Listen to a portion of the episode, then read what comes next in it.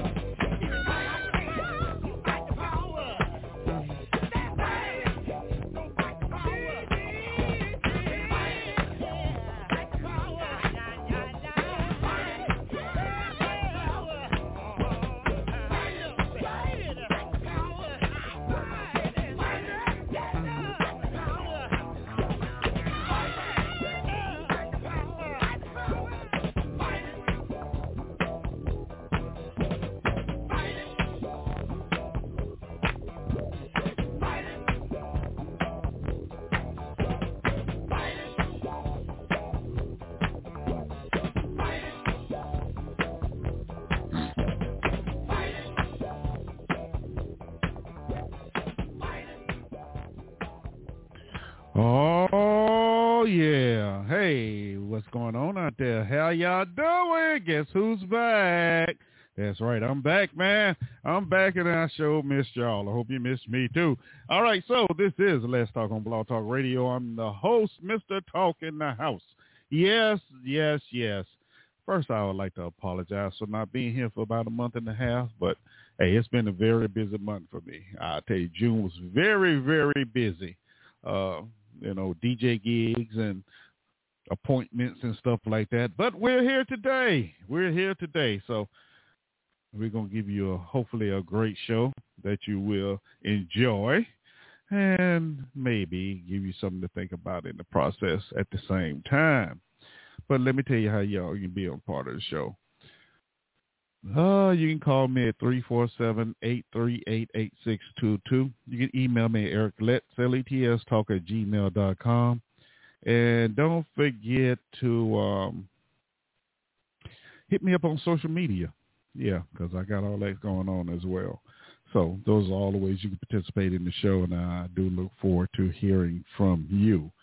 Uh, yeah, because as I said before, man, summertime, things are live opening up, and ooh, got to make that money, man. Got to make that money. You know what I mean?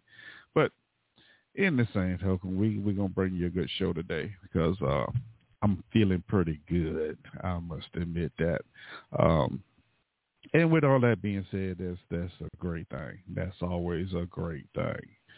All right, so before we get started on anything on the topics I want to talk about today, I see somebody want to talk to me before I even get started. So we're gonna go ahead and do that, and, and let's see what's going on here. All right, triple one, welcome to the show. Who do I have here? Apologies not accepted. Now you know who it is. now you know. yeah, well, hello, Joe. How are you?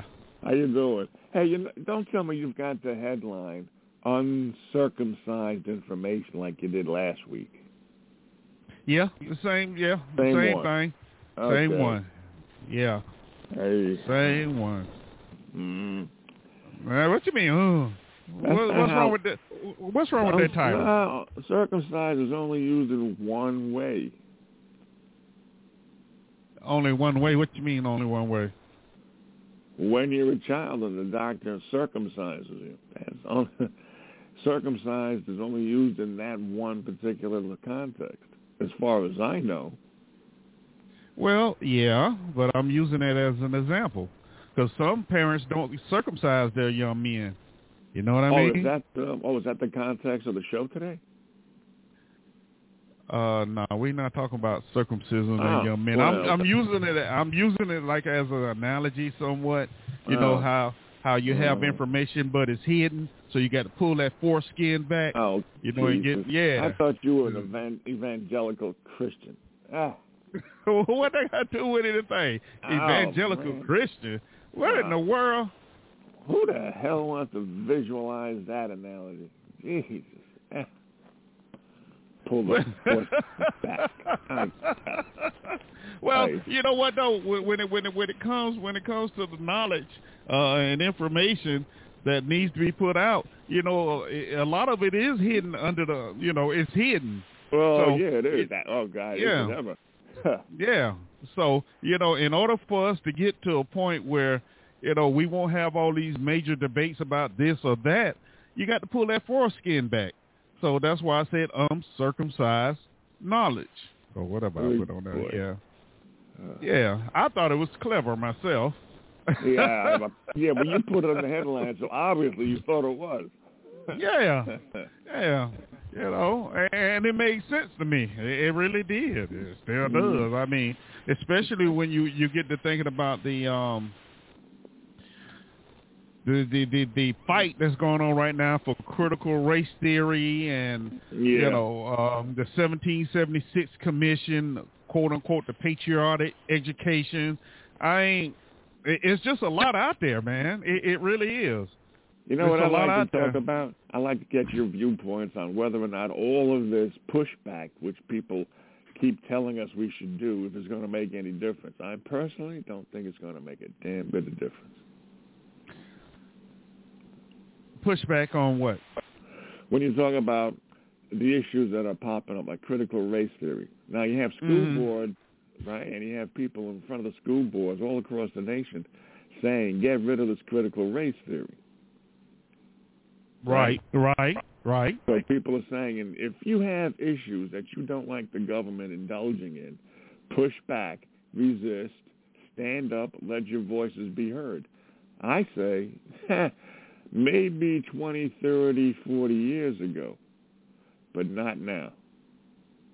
Well, you know, you know, Joe, I, I think that um, now is the time. Really, it, it really is because it, you know, and I'm, I'm looking at the legislations that that ha- that um, that have you know made laws to prevent this from being critical race theory from being taught in schools across Yeah. the nation.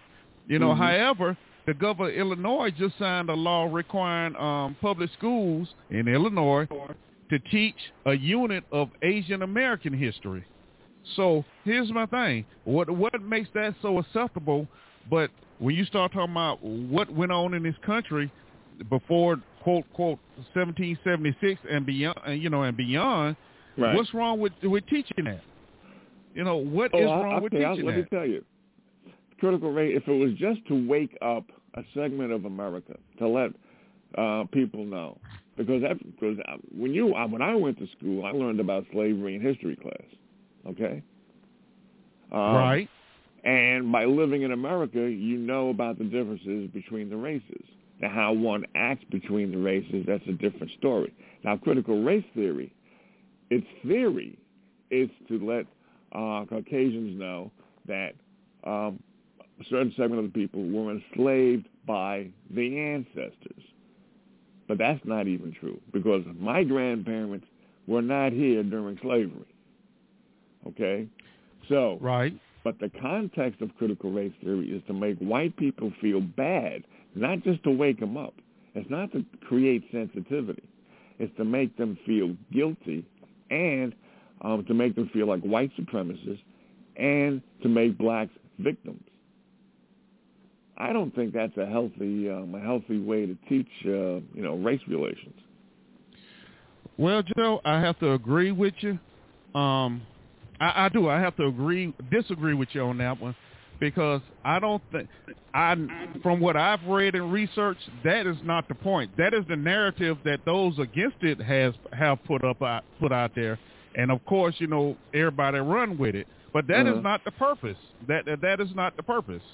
So eh, you know, it's not to make white folk feel feel bad. It's not to make black folk feel like they're victims or whatever.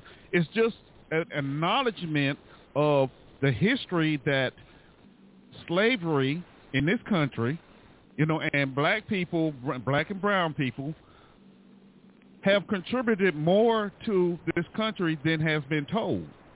You see what? I- Do you understand what I'm I, saying? yeah, I understand And- what and- you're saying. and and, and the actions, a lot of the the the actions, um, by quote unquote lawmakers, you know, throughout the years have um, contributed to a lot of the situation right now that that we have going on. You know, it, it, it's bad when when you know it's it's almost like the Colin, Colin Kaepernick thing. Uh-huh. When he st- said he wasn't against the flag, his kneeling wasn't against the flag. But that's the only thing you keep hearing is against the flag, against the military. That's not true. But you have the talking heads that don't want, uh, I, and that that is what what what really uh, bothers me is why they do not want this taught in school. You know, say, well, we got patriotic education. Well, that's more like propaganda if you really look at it. It really do. You know, in, in history class, you know, uh, Paul Revere. You know, Paul Revere rode and yelled and what have you. But what they don't know is there was an African American that rode the opposite direction of Paul Revere, doing the same thing. But you don't hear about that. You know, and and, and my point is, let's open up. Let's get it out there. Let's get it out there. Oh, I agree You know- with you that if they were to teach, if they were to teach the contributions of African Americans throughout the uh, the course of the country, that would be the thing. I'm going to have to read the critical race. I read segments of it, you know, that were uh, in the media. I'm mm-hmm. going to have to read more of it, but um, I know that there were black uh, mothers and fathers who got up there in various school boards and did not like the teachings of the critical race theory for the same um, issues that I had just presented. Yeah, and and you know, and that's that's part of the first step is helping people to understand exactly what this is. Now, critical race theory, you know, that that was not the the the thing was 1619 project. Okay. Now, where this critical race theory uh, title came from, I have no idea. You know, it just popped up and everybody rolled with it. But mm. that you know that was not the original name for what they want to talk. And and it kind of started in the um with the Trump administration. You know, with with the um with with the 17 because he started a 1776 commission because he just wanted patriotic education to be taught, which is fine, but include everybody in it. That's what you know. That's what I'm saying. I agree with you, you know, that. Yeah. yeah, just include everybody in it, not just you know Betsy Ross, Paul Revere, George Washington, Abraham Lincoln, which wasn't as great as people make him out to be, but you know let, let's talk about more than that. Yes, slavery did and was one of the major contributing factors of getting the United States economy um, going. It, it, that's, those are facts.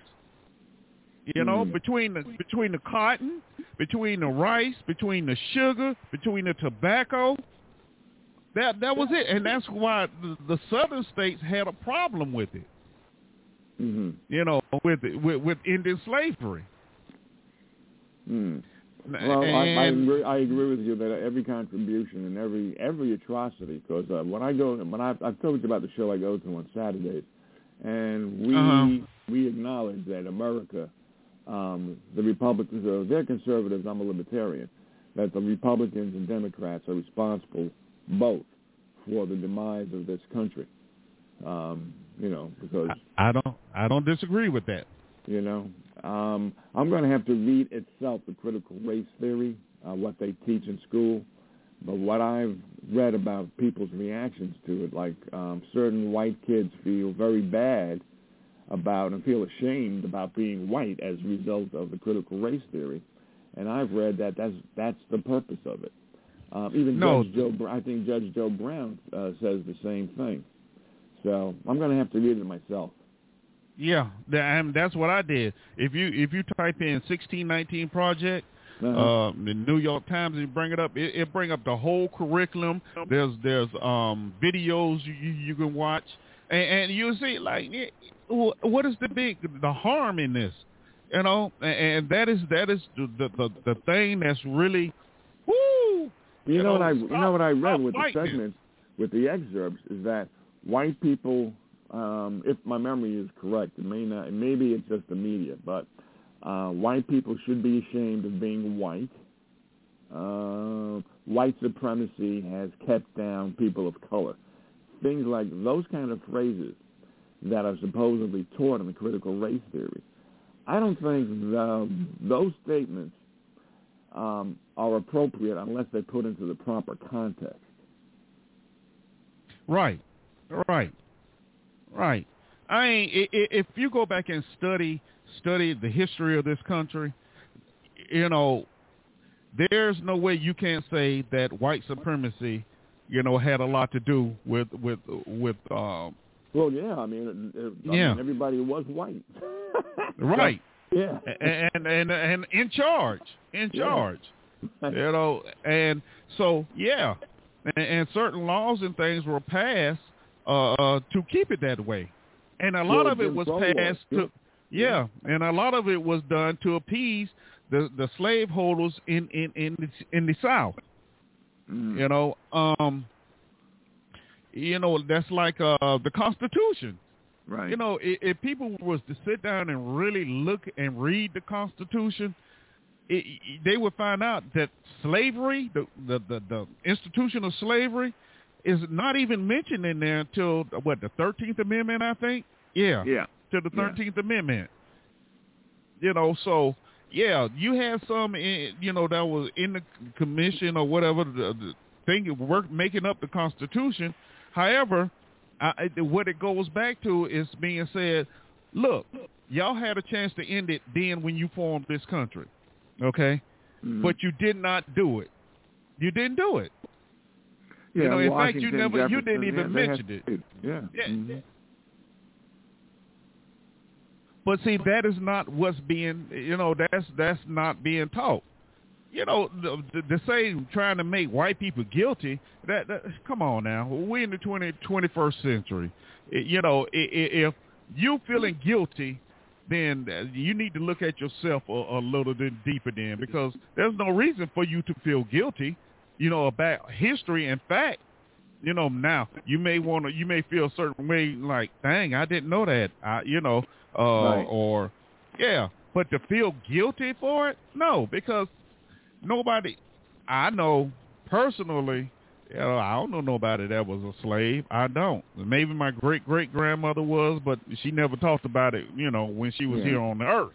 Mhm. So, um, I'm going to have to But- take a look at the 1619. You know what the rap against it is? Is that um, the people pushing it want to make America start at 1619 and forget about everything else before that and make slavery the focal point of the beginnings of America. Well, you, you know, Joe, if, if that is, you know, when the uh, uh, I'm looking for my notes right now. That that, that um, if, if that is the first slave ship hit 1619, and I think they said it was called the Sea Line or something like that. Um, then yeah, why not? Why not include that? Why not include that? That's not to say that that's not that's when America started, but if the first slave ship did get here then, yeah, why not? Well, Why I not? say why not too, because slavery did play a major part in the um, um, formation of America. But what I also uh, heard, this Yeah. years ago when I heard it, was that one Mhm. out of five um, uh, plantation owners had slaves, which meant that four out of five didn't. So 80% of the plantation owners didn't have slaves, 20% did. So the minority of plantation owners had slaves, which by the by itself was atrocious when you take a look at photographs of how slaves were whipped and the stories about how they were kept in captivity and tortured and the women were raped. But uh, one out of five is still better than the, than the concept of almost all plantation owners in the South had slaves. That's the impression that people got from years ago. Yeah, from years ago, right? Yeah, the slave ship name was the White Lion, White Yeah. Lion? Okay. the White Lion, and it landed at Port Comfort in 1619. Now, I, I don't see what's wrong with that. I, I mean, if it happened, make it part of history, you know. And I think the big big problem comes when, um, because you know, change is change is one of the the, the craziest things in, in this country. When you start talking about change, Mhm. and especially when you come come out the history of a country, you know, hey, look, this is overlooked history here. You know, history in this country, even in school and stuff, yeah, you learn about slavery, but it's such a small uh, uh, portion that you just look at it for that class or whatever, and then it's gone. Unless it's a movie come on or something that you see like Roots or what have Yeah. you. Okay, but Do you do you honestly, think- Mhm. huh? Do you think the teaching of uh, the teaching of slavery? Because years ago in history class, um, we were taught slavery. You know, right? We were taught about slavery. Do you think that slavery, the teaching of slavery, the focus on focusing on it, might have a backfire effect? In that, when you teach something about a certain segment of people being enslaved, then the people who weren't enslaved are now going to look upon the slaves, the, the descendants of the slaves, as slaves. You were slaves. I wasn't. That kind of thing. Uh, no, I honestly don't don't believe that. I, I, I don't because um because everybody knows it it, it, it happened. everybody knows, you know, the the the the, the treatment that these individuals suffered through. We know that. Um, so I don't think it's going to be. I, I think that politicians and the talking heads are blowing it more out of proportion than it has to be. It can be incorporated it, it, it, with ease. It, it can be. But for some reason, you know, you have the lawmakers that are fighting tooth and nail against this, against teaching it. You know, and all it is is bringing out history, history. You know, mm-hmm. um, are now are they afraid? Are they afraid that you know the more history comes out, the more the push for reparations will become greater? Maybe, maybe. Mm-hmm. You know, because of, of the fact that a lot of land was taken during this time after slavery that belonged to blacks. where a lot mm-hmm. of blacks were forced off their land, you know, and then sold and they're sold cheaply to to white men. You know, even Indian Indian the Native American uh, uh, land, and that happened to them as well. But this is history, you know. Now, if we don't know, if we don't know what happened in the past, how can we be, prevent it from happening in the future? Well, as you're alluding to, you know, if you don't learn history, you're doomed to repeat it. Right. Exactly. So that, that's why I say it, it's, it's nothing wrong with teaching this 1619 um, uh, curriculum. It, there's nothing wrong with it.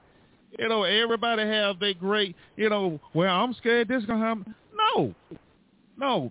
You And I don't think you give the generation today enough credit as to how they will um, accept this this type of curriculum. Now, the only other, the only problem I would see if you get some totally radical teacher, you know, but then that's still left to the perception of the student. Mm-hmm. You know, but but to say you do the pass laws that say no, you can't teach this at all, but then turn around and, and have a governor uh, say, well, no, you can't teach the 1619 uh, project about slavery, but you can teach a unit of Asian American history. You know, I mean, mm-hmm. where's where's the, you know what's the difference? Right, exactly. You know, so and, and my thought is teach it all. Put it out there. Let it be known. Mm-hmm. Let it be known. You know, there, there's a lot, a lot well, to I'm it. have to take a you look know, at it um, because I want to. I want to read it for myself. The only thing I have read are reviews about it and people's opinions mm-hmm. about it. So I'll right. read it for myself and you know and come to my own conclusion. Yeah, and, and that's what I tell everybody. And that that's I, you know, I was hearing about it, and that's what I did. I went and pulled it up, looked at some of the videos, looked at some of the curriculum, you know, and I'm like, what is wrong with this? What is wrong with this? Now, if anybody's feeling threatened, maybe it's the legislate, late, you know, the the, the politicians. Mm-hmm. You know, maybe they feeling a little guilty about it, but I don't see how it's going to change the way white folk, white people feel. I, I really don't about that about nonsense yeah, like that. I'll take a look I think I just yeah. think it is more uh, uh, um hot air. No and they just preventing. yeah, yeah. You know because let's be honest, all the years the education that I received, the education you received, and some of the others listening to the show, you know, that's a little older. Mm-hmm. Once if we were to sit down and really look at it today, it was nothing but propaganda. That's all it is and Mm. it's it's still going on. Well, I think You know, that the um, um, history books that have been uh, taught to students in the last 20 years are probably propaganda. I have a textbook. It's a world history textbook. It's not an American history textbook, unfortunately, but it still has you know a large segment in there about American history from 1953. And in that Mhm. book, it, it states plainly that America, along with Japan, China, and Russia, were imperialistic nations. You don't get that in, in today's history book. nope, you don't. Mm. You so when you when you look at that, you're like, okay, you know, let's let's go on and do it. You know, some people say rewriting the past will not change our future. You know, but it, it could change our future if we know what not to do um, what not to do, especially if it you know was detrimental in the past. But the other thing is, I don't I don't think they really want people to understand that you know the economy Mm-hmm. that this country has was based on uh, uh, uh, what was being produced back then by slaves. Well, you know, out uh, there how, in the how field. much- How much, uh, how much of the economy do you think was contributed towards it by slavery? Huh? How much? Yeah. I would say about eighty percent, actually. Okay. Now, Yeah. see, I would have to dispute that because You think if- so? Well, I don't know for sure, but I know. Um, remember when I was telling you that I heard uh, years ago that one out of five plantation owners had slaves, which means 80 percent didn't.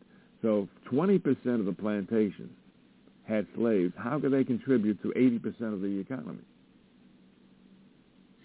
Depends. See, and with that number right there, Joe, the question is, w- was that just in a certain area, or they're talking about uh, country, the nationwide? Um, I don't know. I just I just heard See, one out of five. Yeah, right. So I mean, was that down in Louisiana? Was it in Florida? Was it in Alabama, Georgia? You know, Right. I don't know. yeah, It bears more investigation. Right. I, I, I also, since you and I have, you know, your show has been around for years. I've been coming here for years. You and I both like to take a look at at um, at things personally and come to our own conclusions. So that's and question what people say. So if if, if somebody is saying, well, slavery contributed eighty percent to the economy, I'm I'm going to ask, well, where where are your sources? Where are your historical sources? Who are they? Um, what footnotes do you have? What particular documents are you uh, referring to? Because if that number of one out of five is true, then the 80% um, seems to be a little bit mythical. But again, I don't know if my figures, uh, I just know what I heard. I don't know if those figures are correct. Um, but again, in anything, any type of issue, people have to take a look at the issues themselves and ask, who and what are your sources? So I'm going to take a look again. I'm going to take a look at that 1619 project. You say the curriculum is online. I can take a look at it and see what's being taught. Yeah, it, it, it's online. Yeah, it, it really is. It, is online. You know, of course, we we've already talked about you know how people saying, well, it's gonna make you feel this way. No, it's not. It, it's not. Hmm. No, no, no. It's not gonna make them feel any any more uh, uh, uh, radical or how the militant, as the some of them would say, than the killing of uh, uh, uh, shooting the black people or killing the black people on the street by police. Hmm. You know, so if any if anything, it help them understand the situation a little bit more. Mhm. But Do you? that is uh, um Are they Huh? Concentrating on on slavery, or are they uh, mixing in a good amount of the contributions that blacks uh, have uh, have uh, have done? See, it, it, it, see, and, and there you have it right there. See, once it came out, the and you you know how we are, we say about words and key key what what we call them keywords and what have you. Yeah. mhm. So when it came out and it mentioned about slave ship landing in 1619, and you know that's is initially when all this started. Everybody went cuckoo a- after that. Nobody really stopped to go in and look and read what was being said. They just stopped right there, like, "Oh no, we can't change that because the history of this country starts in 1775 or 76, whichever one. You know, that's when we we celebrate all this blah blah blah blah blah blah." But if a ship landed in eight in sixteen nineteen, okay, then that would that was the beginning of slavery if it had slaves on it.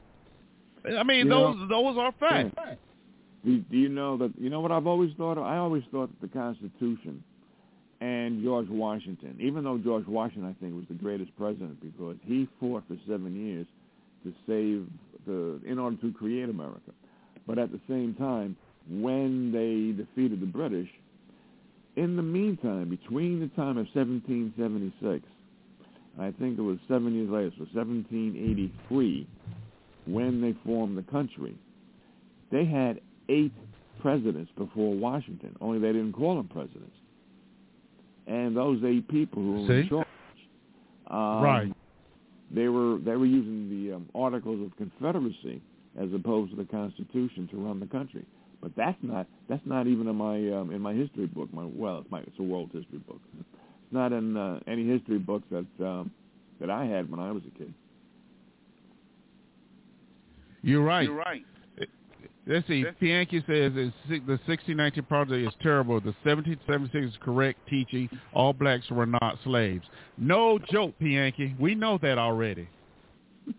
Blacks did not build the U.S. Um, uh, he said blacks did not build the U.S.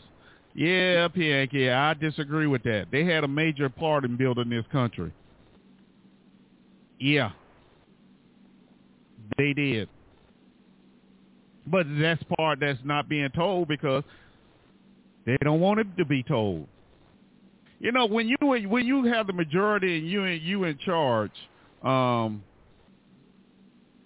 and you know some of your stuff was circumspect, yeah, you're gonna fight it. Yeah, and it's gonna be some that agree and some that don't.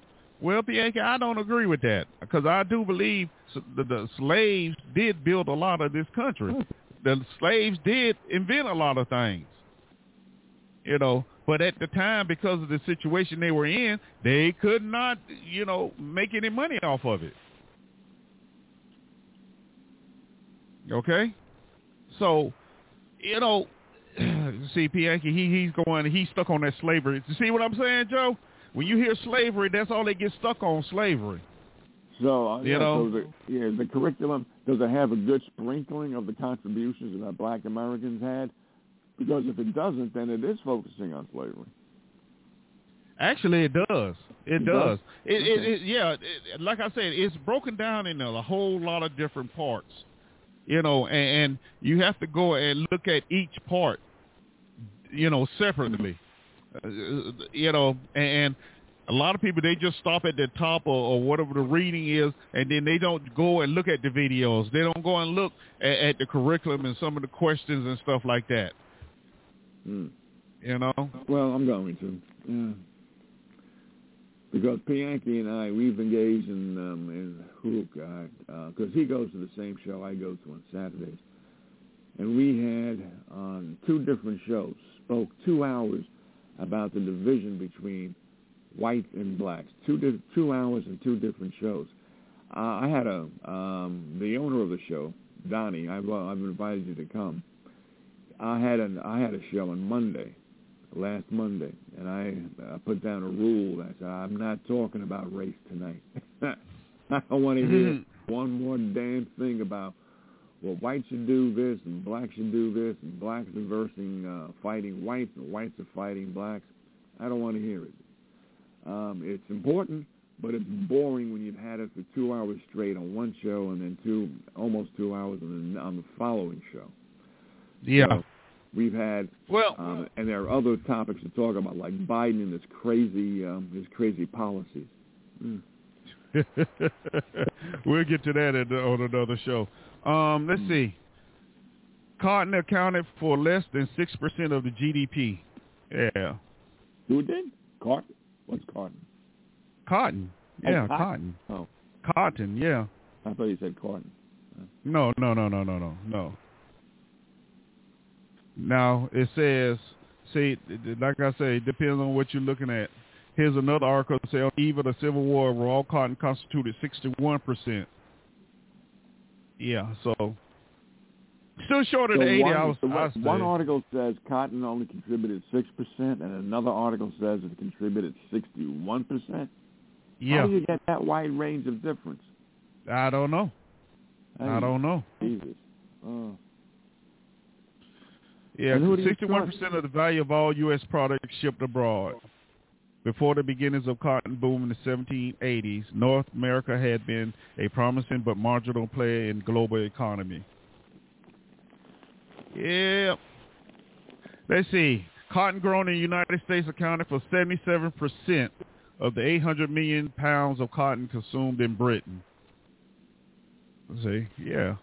It also accounted for 90% of the 192 million pounds used in France, 60% uh, in Zollverein, and 92% of the 102 million pounds manufactured in Russia.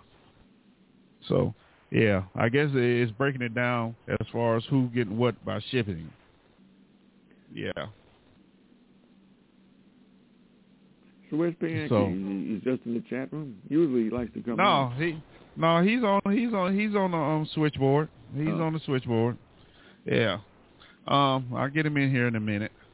But yeah, so you know, yeah, the 1690 is not about all blacks were slaves and all blacks are slaves. However, uh, the, a lot of the actions that took part back then is still being felt today in, in, in, a, in a roundabout way. And I'm talking about land seizure, um, you know, people being run off uh, off Mhm. the land, you know, like Juneteenth. I, I got a problem with Juneteenth being a national holiday because Juneteenth only really pertained to the state of Texas, Mhm. you know, because at that time, Juneteenth, there still were slaves in places like Kentucky, I think Missouri, Virginia. They still were slaves there. So that was not the end of slavery, as we have been told.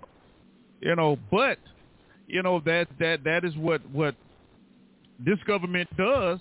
Um, you know, they throw a crumb out there, say, okay, we'll throw you this crumb out there. That way, you we won't catch so much slack about not allowing 1619 to be uh, taught in schools. It, it, it's a ploy they use all the time, but nobody seems to, to understand that.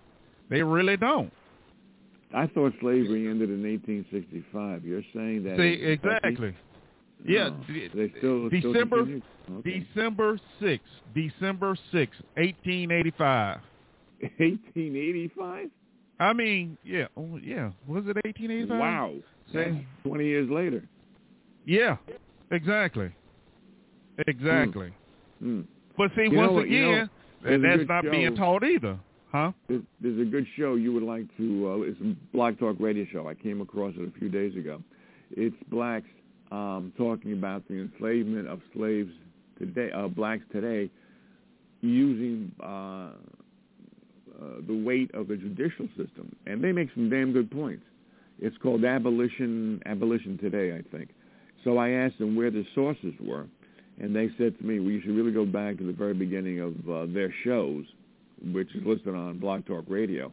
I may or may not do that because I'm not going to spend an hour of my life listening to somebody talk. I'd rather read something, you know, Right. and, and skim through it and find the relevant uh, items within the uh, within the article. But what they were saying makes sense. Um, so, uh, and they weren't whining about it. You know how you know some people go, well, you know, if it weren't for white people, you know, I, they're keeping me down. They weren't talking about it like that. They were they were referring to um, at least the facts that they had at their disposal, which I didn't have at my disposal, and they were making sense about how the judicial system is very weighted toward. Because I asked them, I said, how if you had a hundred black people in front of a judge, how many of them would be innocent?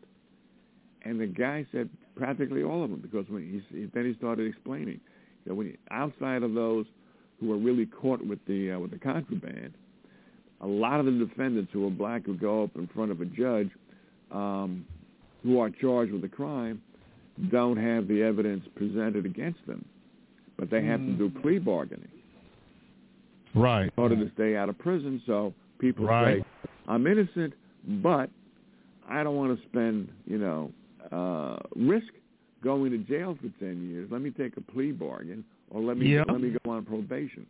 So Yeah. in that way, they were saying that's that's one way of keeping uh, black people down through the judicial system.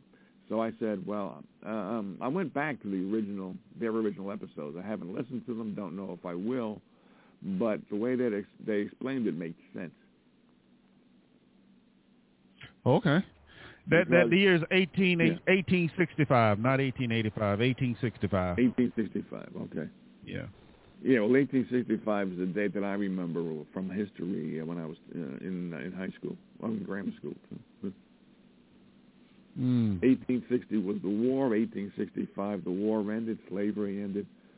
Um, yeah, Jim Crow though persisted way beyond even the 1964 uh, Voting Rights Act. Mm. Yeah. They say Pianki say over 400,000 white boys and men gave their lives on the Union side. Where's their reparations? They were fighting for their reparations, Pianki. Uh, but that, I mean, come on, Pianki, that's that's that's that's petty right there. That's petty. What do they need reparations for? They already had everything.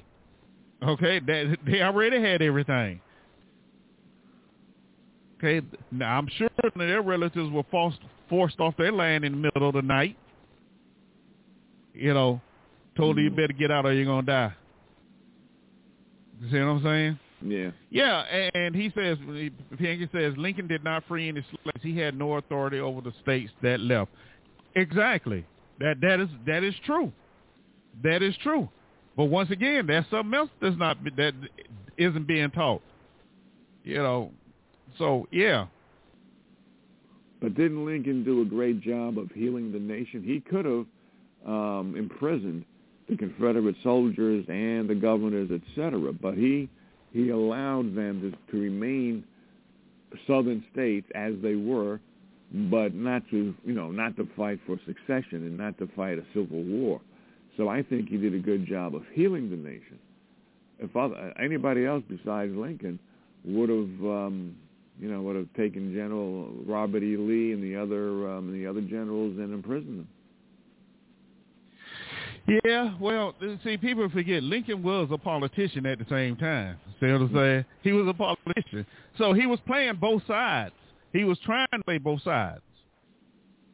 I can't argue with that because I know that two years before the war broke out, he did say publicly in a debate, he's not for slavery. He wasn't against slavery. He was for the Union, and if the, and he um, he said, I, I think he said, if the Negroes or the slaves or whatever terminology he used have to be sacrificed for the Union, they will be sacrificed. So I don't think the war, a lot of people say, well, the war was fought over slavery. That's part of it. The war was not fought in order to free black people. The war was fought over economic disparities, in my opinion. And that's a good opinion. That's a good opinion because the taxation in the South was supposedly um, a lot higher than the taxation in the North, and the federal government was extending its authority in an overreach manner um, against the South. So they so they believed. Um, again, we don't really know what's true because when history is written, it's written by the victors. Once again, a good point. Once again, a very good point. Hold on, let me bring let me bring Ross in here real quick. Uh, okay, let me get it in here. Okay. P. Ross, welcome to the show. What you got for me? Long time. Hey, hey, Joe. Now, P, it's been such a long time. He's talking about he's talking about stuff, a lot of stuff people don't know, and he is exactly right. The war was not over slavery; it was over economic because they were losing their labor force. Remember, those slaves was doing all of the work in the field, you know, and it wasn't just about cotton. Everybody want to talk about cotton. It was not just about cotton. You know, it was every agricultural entity that they had at that time. And so that's a lot of free labor force that they were going to to lose. And this is why the South wanted to succeed from the nation because they didn't they didn't they didn't want um they didn't want the people to be free. They needed that free labor because they took a economic hit. That's why they they came up with sharecropping. They said, okay, well, we'll let you live on the land. We'll give you a house. We'll give you this. You continue to work the fields, and we'll pay you a little bit of money. You know, see, so so that's really what it was about. You know, it's this disillusion you know, that this war was about slavery. It was not. N- not, not, not, not, not, you know, it might have been, slavery might have been the tertiary reason, but it definitely was not, it was not the number one reason. I don't think that the Union uh, fought for slavery. Maybe the South did in order, as you're saying, P. Ross, to keep their economic um, labor force intact. But the Union, I don't think people at that time were humane enough to, to believe that they were going to join uh, the army to fight for a bunch of darkies. I always had Exactly. trouble believing that. Exactly, exactly, and you're exactly right. Even those slaves that were um, initiated in, into the army, you know, um, they was under the the un, uh, you know under the uh, uh, illusion that that's what it was about, but it, it truly was not, and they saw that. Hmm You know, they saw that as members of the army. They could see that. Nothing changed for them. hmm Nothing. Yeah. Everything was still separate. Hmm. Well, Right. uh, I'm, I'm gonna have to leave it. I'm, uh, you know, I have to do my homework. Uh, Pianki says the U.S. government did not reap any money from slavery. Show me where, anytime. So Pianki, the U- U.S. Government did because they were shipping this this cotton off uh, to. England, as I just said. Go ahead. Pianki is an idiot. Okay? I'm just going to say that. I'm just going to say that. Believe the lies if you want to. You know, we get um, a sense of entitlement because we got a little bit of prestige and we want to say this is the greatest country ever, but for who? Stop believing the lies. Stop living the lie. You know, and, and that's the problem. It's the same thing. And and this is why this race is so divided because of people like that. You know, they continue to perpetuate the lies. They don't want our history told. They don't want what we've been through told. But you can bring up documentaries on the Holocaust. You can bring up documentaries on World War II.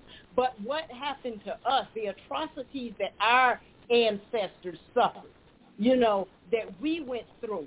Just coming to this country. Nobody wants to talk about the Indian Wars, but even there are documentaries on the Indian Wars about how the government lied to these people, how they lied to the chiefs, how they made treaties and didn't honor the treaties, how when when when um I think it was Crazy Horse or whoever it was, he went to Canada and the the US government told him told Canada that they would give them sanctions or whatever it was that they told them if they helped those people. So he didn't have any other choice but to return back to the United States because they literally starved those people out. Nobody wants to tell the truth. That's the problem. See, because it makes them, the Caucasian people, the Europeans, look bad for the death and the destruction that they caused and that they continue to cause and that they continue to perpetuate even unto this day. They quit to say, go back to your own homeland.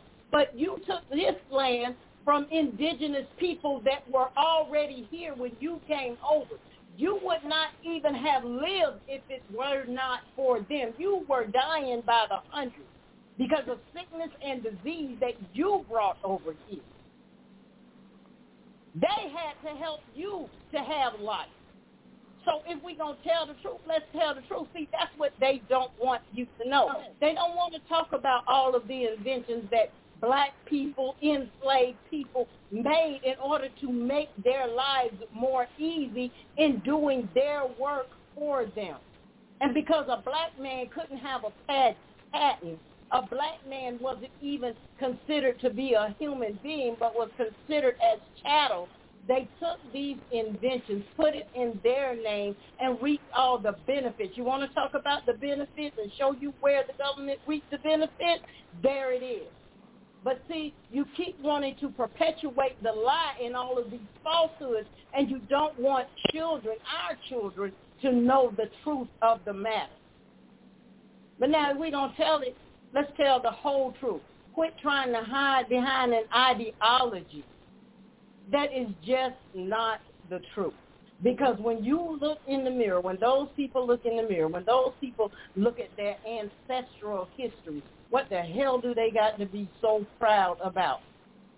That they was able to come and conquer and, and, and, and, conquer people who owned the land or who said the land don't belong to anybody. And it's still the belief of the Native Americans. This is their belief. The land doesn't belong to anybody. It is God who has given us this land. And you took advantage of those people. You killed those people off. You gave them a false religion and a false pride, told them that what they believed was not good enough, but it worked for them all those years before you got here. You've gone to almost every country over the world and tried to convert them into something that they did not believe.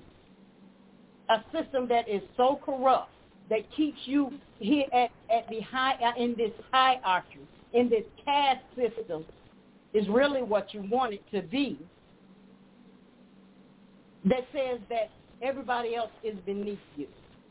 But then at the same time saying that God has no respect to person. I can't be both ways. Could you do me a favor, P. Ross, and tell me how you really feel?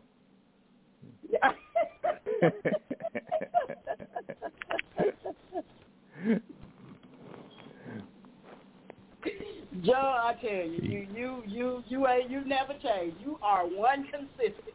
But I'm so serious because this is what they say, and they always want people to be made to feel less than. You see what I'm saying? Well, if we're all yeah, created right. equal, then then act like that. Why was there a need for separate bathrooms? Why was there a need for separate lodges? Why even today, when black people want to move into a prestigious neighborhood, they get pushed back? Even That's, from that's what I'd like to address from- too. Do you really? But do you Yeah. believe that there's really systemic racism existing today? Yes, it is. Yes, Okay. it is. It still it it it it still exists. Um, maybe not to the magnitude of what it was in the 60s and 70s, Mhm. but even in employment, you know, and as I said, even in the housing. We just had this article we read today um, about the um, economic um, bill that wasn't passed to assist the black farmers. Why Uh-huh. would you do that? Why would you push back against that? You know, and it's just like it's like two steps forward and eight steps back, really. And and and nobody wants to admit, and that's the problem. Nobody wants to admit. You know what I- I'd like- yeah. I like to. I like to. Um, I don't. I can't participate in the debate. I would. I like. Wouldn't mind being the moderator in the debate because I like to do interrogatory uh, debates instead of one side speaking for five minutes and then sitting down letting the other side speak for five minutes. I would like to be like the Supreme Court justice and interrupt people to make sure that people don't ramble, to make sure that the line of um, and the issue that the line of, direction is is being continued on. I um mm, because uh, systemic racism to me means that let's say five whites apply for a job, five blacks apply for a job. All five whites will get accepted. Uh, three out of the five will be rejected blacks because they're black. Now I don't know if that exists. Huh? Yeah, but they're not going to tell you that's the reason. That's the thing. It's it's it's not it's not going to be. No, you good you know, point. they yeah, can't tell you because they would get in trouble. But how Right, how how would a person know that they're being You know. rejected simply out of uh, because of the uh, the color of their skin? Most most most times, what has been my experiences is eventually somebody talks, somebody says something, you know, Uh-huh. um, and and and it's brought up later. It's found out later that Hmm. this is why, because you know, in any corporation, in any office environment, there always there is always the local gossip. You know, like um, people will say, well, you know, you, well, you know, we weren't hiring them, you know, Mhm. and, Yeah. and it's like a coded conversation, but you know what they're talking about. And these things are overheard. Now, this day and time, you know, things are being recorded, like the, the congressman saying, you know, to the GOPers, you know, well, we just want to keep uh, um, chaos going for the next 18 months. Uh-huh. you know, those, those kinds of things, you know, that, that is going on behind closed doors that only those who are affected by it know the true cost of it or know the true extent of it. But then again, Mhm. what can you possibly do, you know, if you don't have your own economy, you know? Well, there's the EEOC that people could complain to. Um, there are government agencies that people could complain to for, um, you know, if they're not granted loans, um, if they're not given, if they're not granted um, access to neighborhoods, and if they're not granted access to jobs. Mm-hmm. But right. I, um, there, I, there, huh? there are. You, you're right, Joe.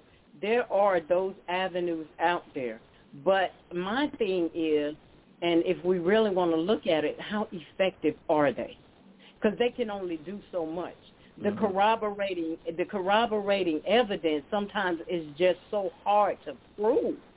You know, Uh, it's, it's yeah. your word against Yeah. theirs. You know, Yeah. unless there's been a track record.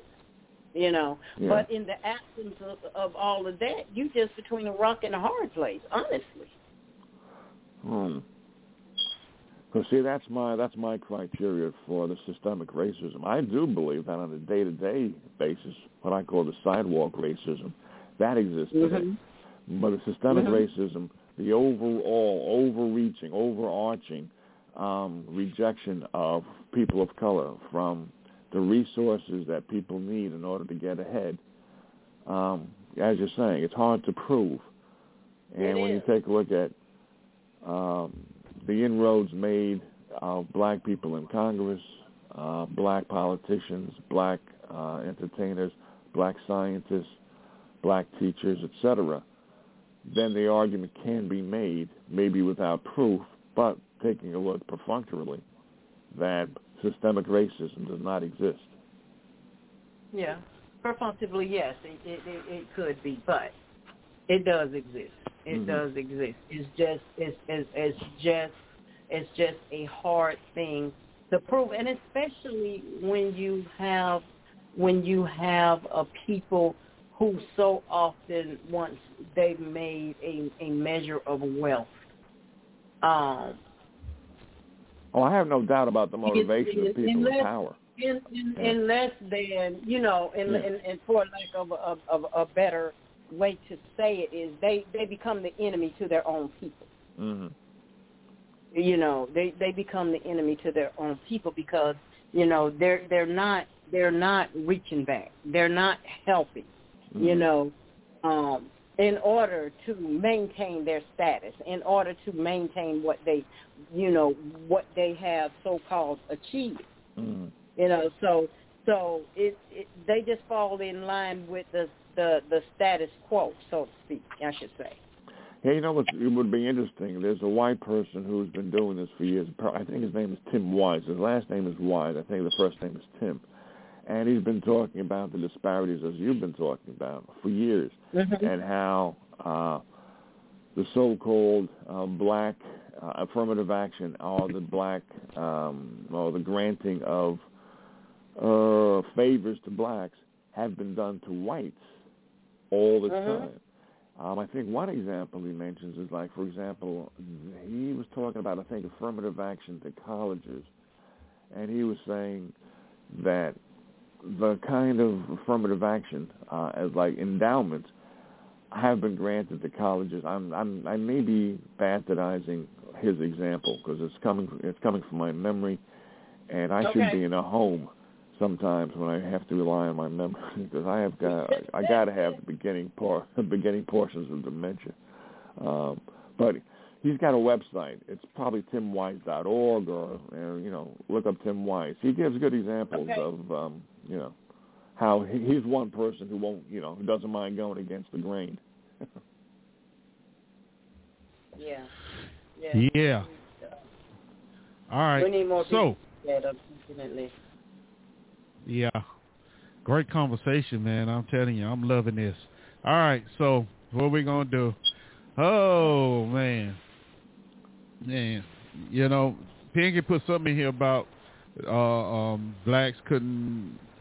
Well, anyway, about the GI Bill, which is wrong. Blacks they could get the GI Bill, but they made it very difficult for them to utilize the GI Bill after they came back from World War II. So yeah, it's a half truth, Pianki, but it's a truth. Uh, let's see what else he putting in here. How about systematic racism that black conservatives experience, like not being allowed to talk? Oh he man, means, he means him. I know, I know what he means. I, I know exactly what he means. yeah, but yeah, but when you have the power, you you do stuff like that. So hey, live with it. why he? Why No. did he get? Is he banned from the show? I thought. No, only, he's not. I thought no, was banned. he's not. He's not banned from the show. I'm going to open up his mic here in a, a few in a couple of seconds, so he can he can go on and, and, do his thing. No, he talking about Steve Harvey and others. You Oh, know, you, you, you know, here here's the thing with that. Nobody is, you know, if you're gonna talk, talk, fine, you know. But here's the problem: everybody's talking, but nobody's listening. Everybody wants wants to say, "Well, this is the right way." Well, history has shown us, and here we are in 2021, that the history we have come to know is not totally correct. It's not. It's missing key pieces. It's missing key pieces, and and for some reason, as I mentioned before, the people in power don't want it being taught. Why not? If we can be taught that the Fourth of July, Yankee Doodle Dandy, Betsy Ross, all that is great. So why not talk about um, the guy that rode the opposite way of Paul Revere? Why not talk about? I mean, let's let's be honest. The the women that work for NASA to help get the rockets up into space, who really heard about that? Right. Nobody knew any of that existed. Oh, I heard about two women. Yeah, two women were not even. Uh, I don't think they had master's degrees. They may have graduated college, maybe not, but they were consulted about that. Two black women. I heard. Yeah. So Mhm. I mean, so why not put that out there? Why why are they so afraid of putting the history out there? Is is is it gonna make them feel inferior? Maybe that's what it is. Maybe they are the ones that are afraid that they're gonna feel inferior or guilty. You know, and they're gonna have to own up to some of the stuff that was done. Now, I'm not saying that all of them did, you know, had anything to do with it or their families, but if it is, it is. Put it out there. Quit trying to hide it. Why are you hiding it? But anyway, go ahead and bring bring this knucklehead in. And, and, and therein is the question. Why are you hiding it? Yeah. All right, so let me let me go on and, and and get him in here. All right, Yankee, you on you on the air. Um, somebody told me to ask you. Do you know you do know you're black, right? They told me to ask you that. They said what? You do know you're black, right? Listen, my name is Bankole Akinwale Nef Kofi Nigga A Nefakar. Those in the know know my name. Just like Mutombo that played basketball for the Houston Rockets, I think it was. People that know in the know know where he's from when they hear his name. Your point? And as far as the critical race theory is concerned, if parents don't want their children to be exposed to certain information, no matter what it is, that's the parent's choice. It's not the teachers' unions. It's not the superintendent. It's the parent's choice. If parents don't want that in their school district, that's their business. Matter of fact, state law stipulates that, that the curriculum, teaching instruction, and textbooks can be whatever the district wants it to be. Not by Joe Biden, not by Congress. Congress has no authority over school districts anyway unless they let them be. That's not altogether true. And see, why come I can't talk without being talked over? Uh, we're listening. Go Eric. ahead. We're listening. Go ahead. Hell yeah, and this thing about slavery, you don't tell slaves. Why was Africans expelled from Africa? Many of them. Not all, but many. Nobody tells about that. Slavery was not nothing new to those people, even chattel slavery. And to say that this land was stolen, this land wasn't stolen. Now that I'm going to have. to Indians waged war against the United States and they got defeated. They That's what you. That, that, that's what You you had the treaty of 1832 and you had the treaty of 1866. As we said, Lincoln had no authority over those states that seceded, and guess who else Lincoln had no authority of? He had oh, no authority over the Indian tribes because they were sovereign countries. Matter of fact, the Indians didn't release their slave, the, the Creek didn't, until April 19th, 1866, going on into July of 1866 with other tribes. And you had the Chickasaw and the Choctaw told the United States, we're not releasing our property until you, unless you want to pay for it, which they did. And the last payments was handed out in a, in uh, 1952. Nobody talks about that. How was 40 acres and a mule going to work by Sherman when it was Indian land? You can't give away Indian land. That's why Custer Jackson rescinded on it. It wasn't white folks' land. You talk about that all the time. Everybody talk about it. It wasn't white. It's not white folks' land. Well, they're right. In this particular case, it belonged to the Indians. Alabama, Mississippi, Georgia. Georgia was Creek land. Mississippi was Choctaw. I'm sorry, Chickasaw. Alabama was Choctaw. Oklahoma didn't become a state till 1807.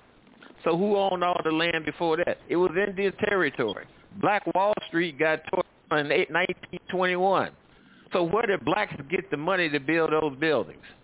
Black native blacks. They didn't. It was Creek money that built that building. And it just so happened to be black. Creek coming red, black, and later on white. Tells the story like it is. If that's the case, how does Sarah Rector, Okay. that 12-year-old girl, how does she acquire 160 acres that she leased out to Standard Oil to drill oil and gas? Well, they did gas later when they created pipeline. She was making the equivalent of today of $5,000 a day being paid to her by Standard Oil.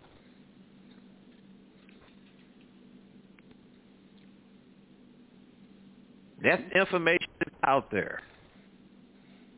Don't look for it. Thought you said that if you want to hide something from black, you put it in the book.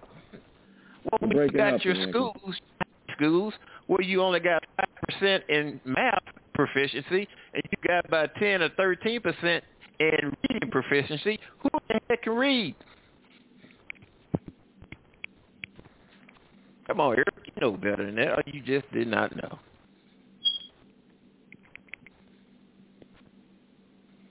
And yes, and and uh, slaves, did- the United States did not profit off of slavery. Only thing that they could have profited off of was the 1808, the 1808. Uh, well, actually, it was in the Constitution of the head tax.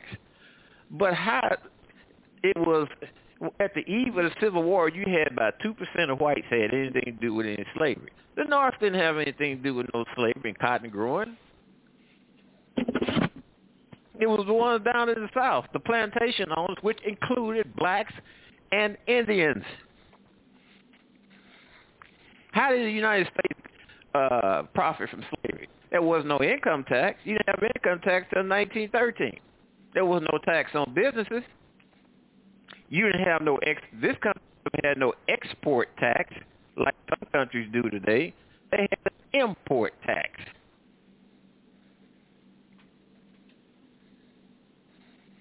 Joe, I'll see you later.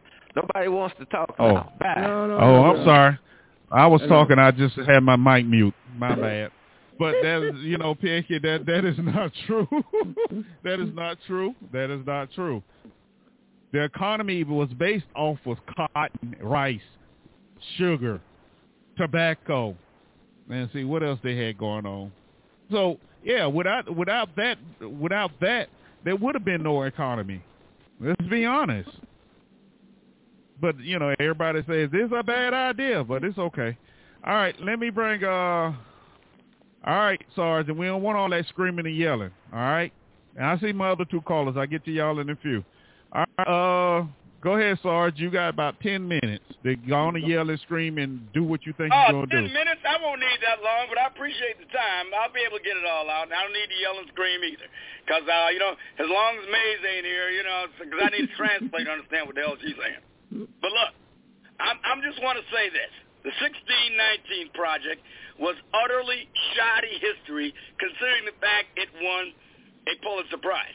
It is a series of essays. I believe there's seven or eight of them. I read it. I don't have it in front of me right now. Seven or eight essays on various aspects of the United States history with slavery from 1619 to 1776 or, or, and beyond. And uh, I've never seen a project that's supposed to be so prestigious that had to issue so many retractions and apologies, to include a tepid one from the New York Times for its numerous historical inaccuracies, to include one from Hannah Nicole Jones herself, the chief editor of the thing, in which she regretted her lack of historical perspective and nuance. That's what she said about her own work. And believe me, she was forced to do that. Now, I really find it absolutely fascinating that these same people in the 1619 Project resurrected the King Cotton argument that was used before the Civil War by pro-secessionists, pro-slavery plantation owners to say that secession was feasible and, and that uh, uh, controlling cotton exports would make the Confederacy economically process, would ruin the industry and economy, particularly of New England and much of the Union economy, and most importantly, would force the United Kingdom and maybe even France to support the Confederacy because their industrial economies depended on Southern cotton. In other words, they were making essentially the same argument with some differences that the 1619 Project does. The secessionist slave owners they were trying to say, if you war on us, you're going to ruin your economy. When in fact, as Pianki pointed out quite accurately, the latest historical research shows that the cotton economy was probably 6 to maybe at a maximum 9% of the total GDP of the United States. Significant? Important? Yes. But a deal breaker? Absolutely not. Because the Southern planters helped for, for, for various purposes, local and state taxes kept double booked and they can't. Uh, uh, the, the, the, the, the, you could not rely upon the accuracy of even the historical record to determine what the truth of their holdings was. I mean, they come up with this stuff about 1619, when in fact I'm not going to hold the United States responsible for a single thing before July 4th, 1776, because it didn't exist. Didn't exist. When, when 1619, Jamestown and the Virginia was not even an English colony yet. It had been settled by contractors and privateers under the protection of the crown, but it hadn't officially become a colony yet. And slavery didn't even exist. The first 20 slaves that were bought to Virginia had been taken from a Spanish slave ship by an English pirate ship. They were dropped off in Jamestown, and none of them were forced into slavery because slavery didn't exist. They were made indentured servants they served out their indentured servitude for seven years. One of them, named Anthony Johnson, bought the first legal case. A freed indentured servant come slave, I guess you might say. He went to court in New England to get another indentured servant, made his permanent slave, and won his case in court. So a black man got the first official case of a slave in the what became the English colonies. Everything about the 1619 Project is bogus in its major premises. It says that the United States was formed, this is unbelievable, I, I even got to say this, was formed, founded to preserve racism and slavery. Not, not, not that it was an incidental part of the United States, which undoubtedly is. In fact, I would say its greatest original sin. I acknowledge that. But they said it was that was the reason it was founded. Another total lie. We had a little thing called Declaration of Independence. In that Declaration of Independence, it lists 27 reasons as to why the United States separated from Britain. Not one of them, not one of them, not one of them lists a fear that the crown is going to end slavery in the colonies when they were having slavery in their own West Indian Caribbean societies and were only beginning to end it in the United Kingdom, or Great Britain rather, not the United Kingdom, but Great Britain. So that's completely bogus right there. That's one of its major tenets. And it's completely false if you just look at the historical record, which is readily available. We're sitting there right in the Rotunda Capitol in Washington, D.C. The Declaration of Independence says otherwise. That's the reason okay. we, we separated from England, or well, the United States did. Okay. Every major premise of this thing, and I mean almost all of them, are completely specious and false and do not stand up to historical scrutiny. And I mean everything. They talk about dates, times, places. I mean, it's just shoddy. I mean, but So- I, the one good thing I think that is valuable about the 1619 project is that it sparks a conversation, so people could get real education, and they can really learn about the founding of this country, its relationship to slavery. Hell, I don't object to teaching it. I welcome it. I welcome this discussion. I want to have it. What I don't want to be is hectored, intimidated, bullied, and, and browbeaten by street corner rabble-rousers who tell me there's only one way for me to think about anything. That I won't accept, and I will fight to the death against it. Hell, I would... No, I'm not going to say that. But I will fight to the death against being told how and what to think. I can study history as well as the next man. In fact, I'm better than most people. And believe me, I can form my own conclusions about it. I don't need anybody telling me, well, you know, my racial identity is what is the way I'm supposed to form a conclusion about the historical record. But that's what they're trying to do with the 1619 project. It is nothing more than a tool that is being used to advance the argument for reparations. They distort everything that they attempt to do, and I mean everything. Not that there isn't a kernel of truth in it, Okay, because wrap it up. there is. All right, wrap it up, Sarge. I got more callers. Hey, Wrap we it go. up. Here's, I haven't finished it. We gave you 10 minutes. I ain't checked 10 minutes yet, and I'm almost ready to wrap it up now. But here's the truth. There's a kernel, there's a kernel of truth in much of what they say, and they take that kernel of truth and they sprout it into an oak tree of lies, distortions, and omissions, just like they did with the Tulsa thing. Yes, it was a massacre of innocent people. But again, they leave out the perspective, the nuance, and the context, like they do with everything else. And finally, this is my final point. The United States committed the original sin of allowing slavery in the states. Did not require Constitution nor the federal government required slavery in any of the states. The states elected to do that by their Tenth Amendment powers, and not every state did, or they got rid of it shortly after the country was formed. So not every state allowed slavery anyway. The ones that did did it under the Tenth Amendment rubric. The United States Constitution did not require it. However, we must keep in perspective. This is what I'm talking about with perspective. The United States, not 1619, hell with that. United States, from July 4th, 1776, allowed slavery in this country, chattel slavery. I'm talking about chattel slavery, meaning born into it. They allowed it for sum total of 89 years. That is the span of one lifetime. Compare that to the Mongol Empire, the Persian Empire, the Chinese Empire, the Roman Empire, the Greek Empire, the Songhai Empire, the Mali Empire, the Egyptian Empire, and tell me what's the difference unless you can't do math. All right, thank you, Sarge. Thank you. Okay, let me bring uh, oh my goodness, let me bring Mays in. All right, Mays, you got the floor. Talk to me. Hello, Mr. Talk. I've heard this and I've heard this and I heard. Why we, why do we have so many people upset about the 1619 project? And we want to go down to the Jamestown River. We want to talk about everybody except the first president on of this, the first president called John Hanson. You don't find the the, the, the spooks talking about him. And then again, we want to hear people talk about education. The best fella in this in this country. What does she look like today? Since black kids are supposed to be so dumb, what does she look like, Mr. Talk? Did you know? No. She's a little black girl. Oh, talking about the. man. Yes, Oh, best fella, okay. the best fella in the country. Since kids are so black, kids are so dumb. She's represented the best fella in this in this country as of today, compared to who some Indian kid last year. So if they were so dumb, we wouldn't have one coming out knowing how to spell.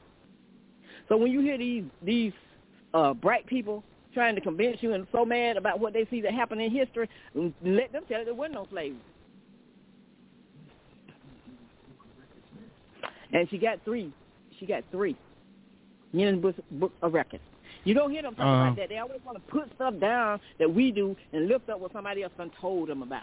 And then when you talk about Black Wall Street, Black Wall Street is not the only one in Tulsa, Oklahoma. They had them all across this country. But he don't. He he. uh, Pionka the dummy. I mean Pionka the piss honky always talking about black people ain't never did anything. He should be mad about all the things he have seen that they've done that's been kept away in history that people can't even see that don't know nothing about it. And he can take the state that he lives in and look it up and see all of the stuff that was done and when that was burnt down and destroyed and never given back. They got a case Sure. in California today. Been trying to Mm. get the, get their land back for ninety something years, and they finally gonna give it back to them. I mean, prestigious property, beachfront property, and he got the nerve to be sending him mad. Him and Sergeant they think they smart off of somebody else's brain, can't think for themselves. All mad and, and hot and everything. They're not giving no history. They're not giving you the history that. Why did you celebrate June, Juneteenth, Mr. Mr. Talk, since you were in Texas? They like they Say what? Doing it last year. Don't you Say celebrate again? Juneteenth? Do you No. celebrate Juneteenth? No, actually, I, I never, never- heard about. I never heard about Juneteenth until I, I was stationed in Texas. I never Well, heard I- about that's it. why you're not from Texas. Well, we celebrate May the first. For See? where we were from, and they don't know Mhm. nothing about that. So tell them when they want to bring out some history. Find some today.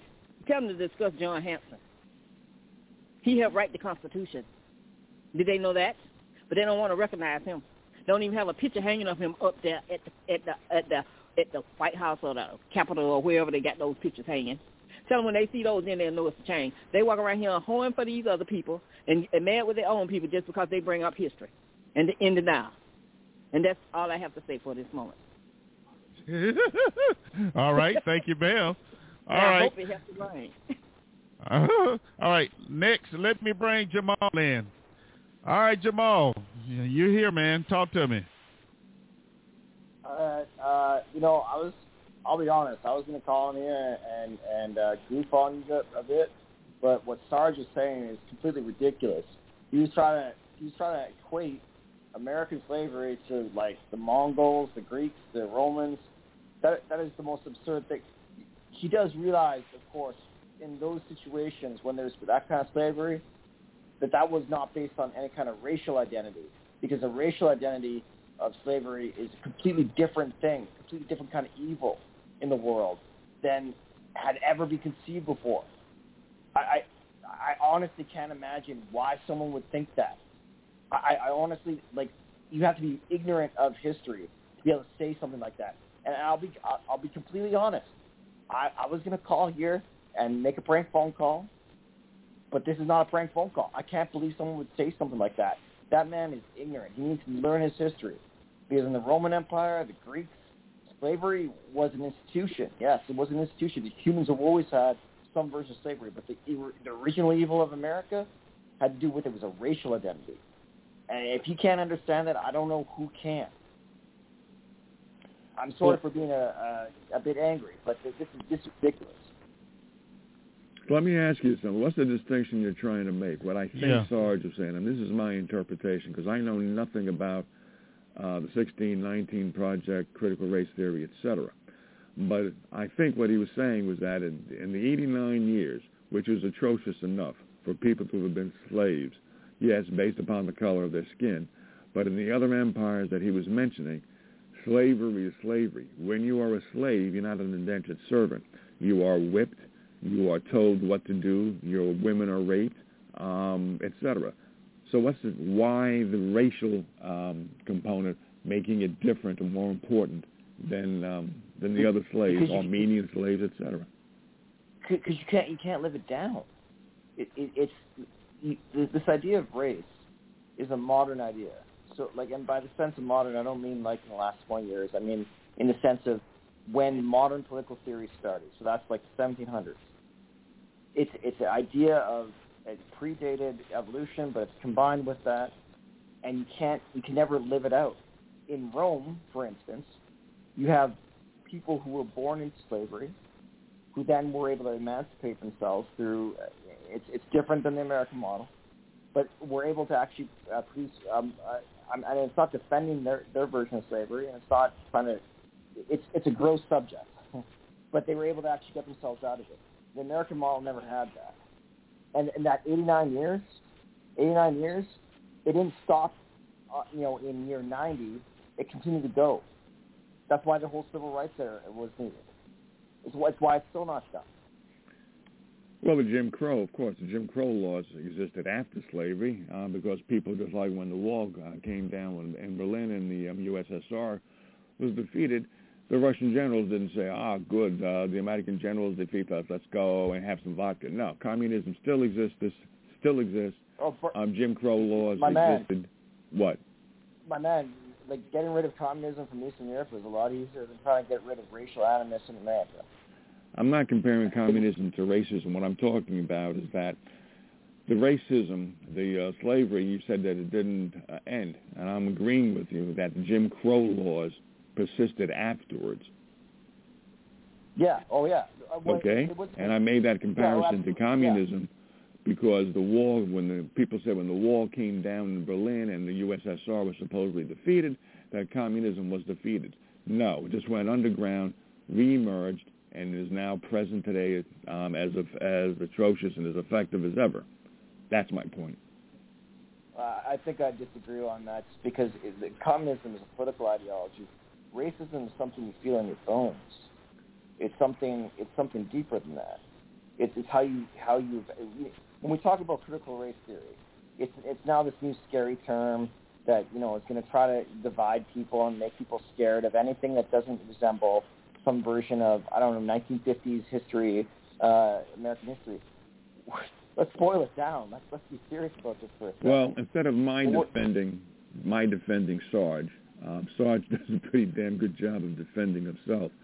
So um, I'll just. uh, I don't know, man. I, I, I like, I, I, again, I didn't, I didn't necessarily come here to, to make some valid points. I'll, I'll but like, I, I, I, honestly, what are you saying?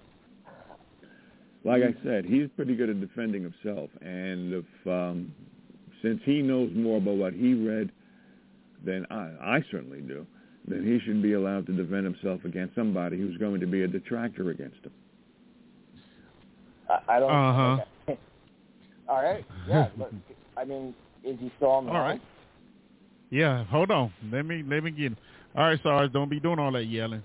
All right, all right Sarge, your lines are open. I, I just want to make sure. Now, have I done any undue yelling to this point? Just did, but Because I want to make sure I moderate my voice in accordance with your wishes. All right, go ahead.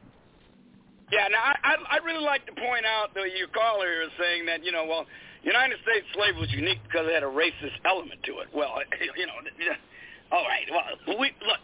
Every aspect of every civilization is unique because civilizations are unique, cultures are unique. Yes, American slavery had unique aspects.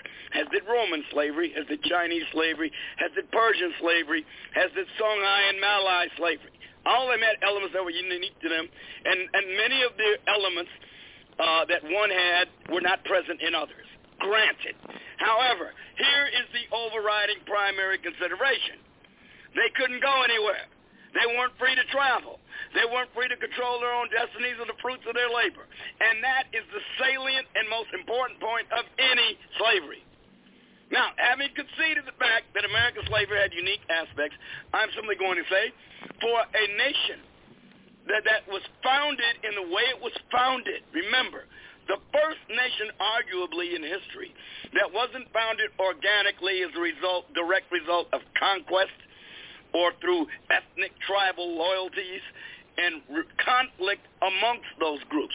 One that was founded on principles of A, federalism, B, individual liberty, C, sovereignty of the individual states, and the federal government being a contractor for those individual states. And finally, we the people being the most single important constitutional element of them.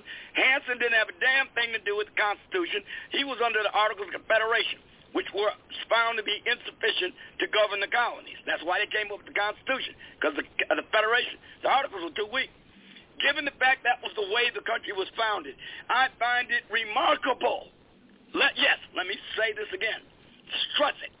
It is remarkable that this country had slavery for the span of one a lifetime, admittedly a long one, but one lifetime nonetheless. And it was ended on the proposition that it conflicted with the ideals of the founding, among other reasons. There were many reasons. I'm not trying to be naive or simplistic here. But there were enough, a host of reasons it was founded, the central core of which, after all, was the basis for founding the Republican Party. The Democrats wanted slavery in perpetuity. They said so in every one of their presidential platforms. But you had, you had the, the, the spirit of the founding, the animation of individual liberty being the thrust, the spearhead to eliminate it. And I think this country deserves credit for it, along with all the other Western civilizations that said slavery is inherently, in and of itself, de facto, immoral, wrong, and needs to be abolished. You had that idea nowhere but in the West, and particularly in the United States, Great Britain, and France. Uh, this is an odd position for me to be arguing because if I'm frank, I'm also not American.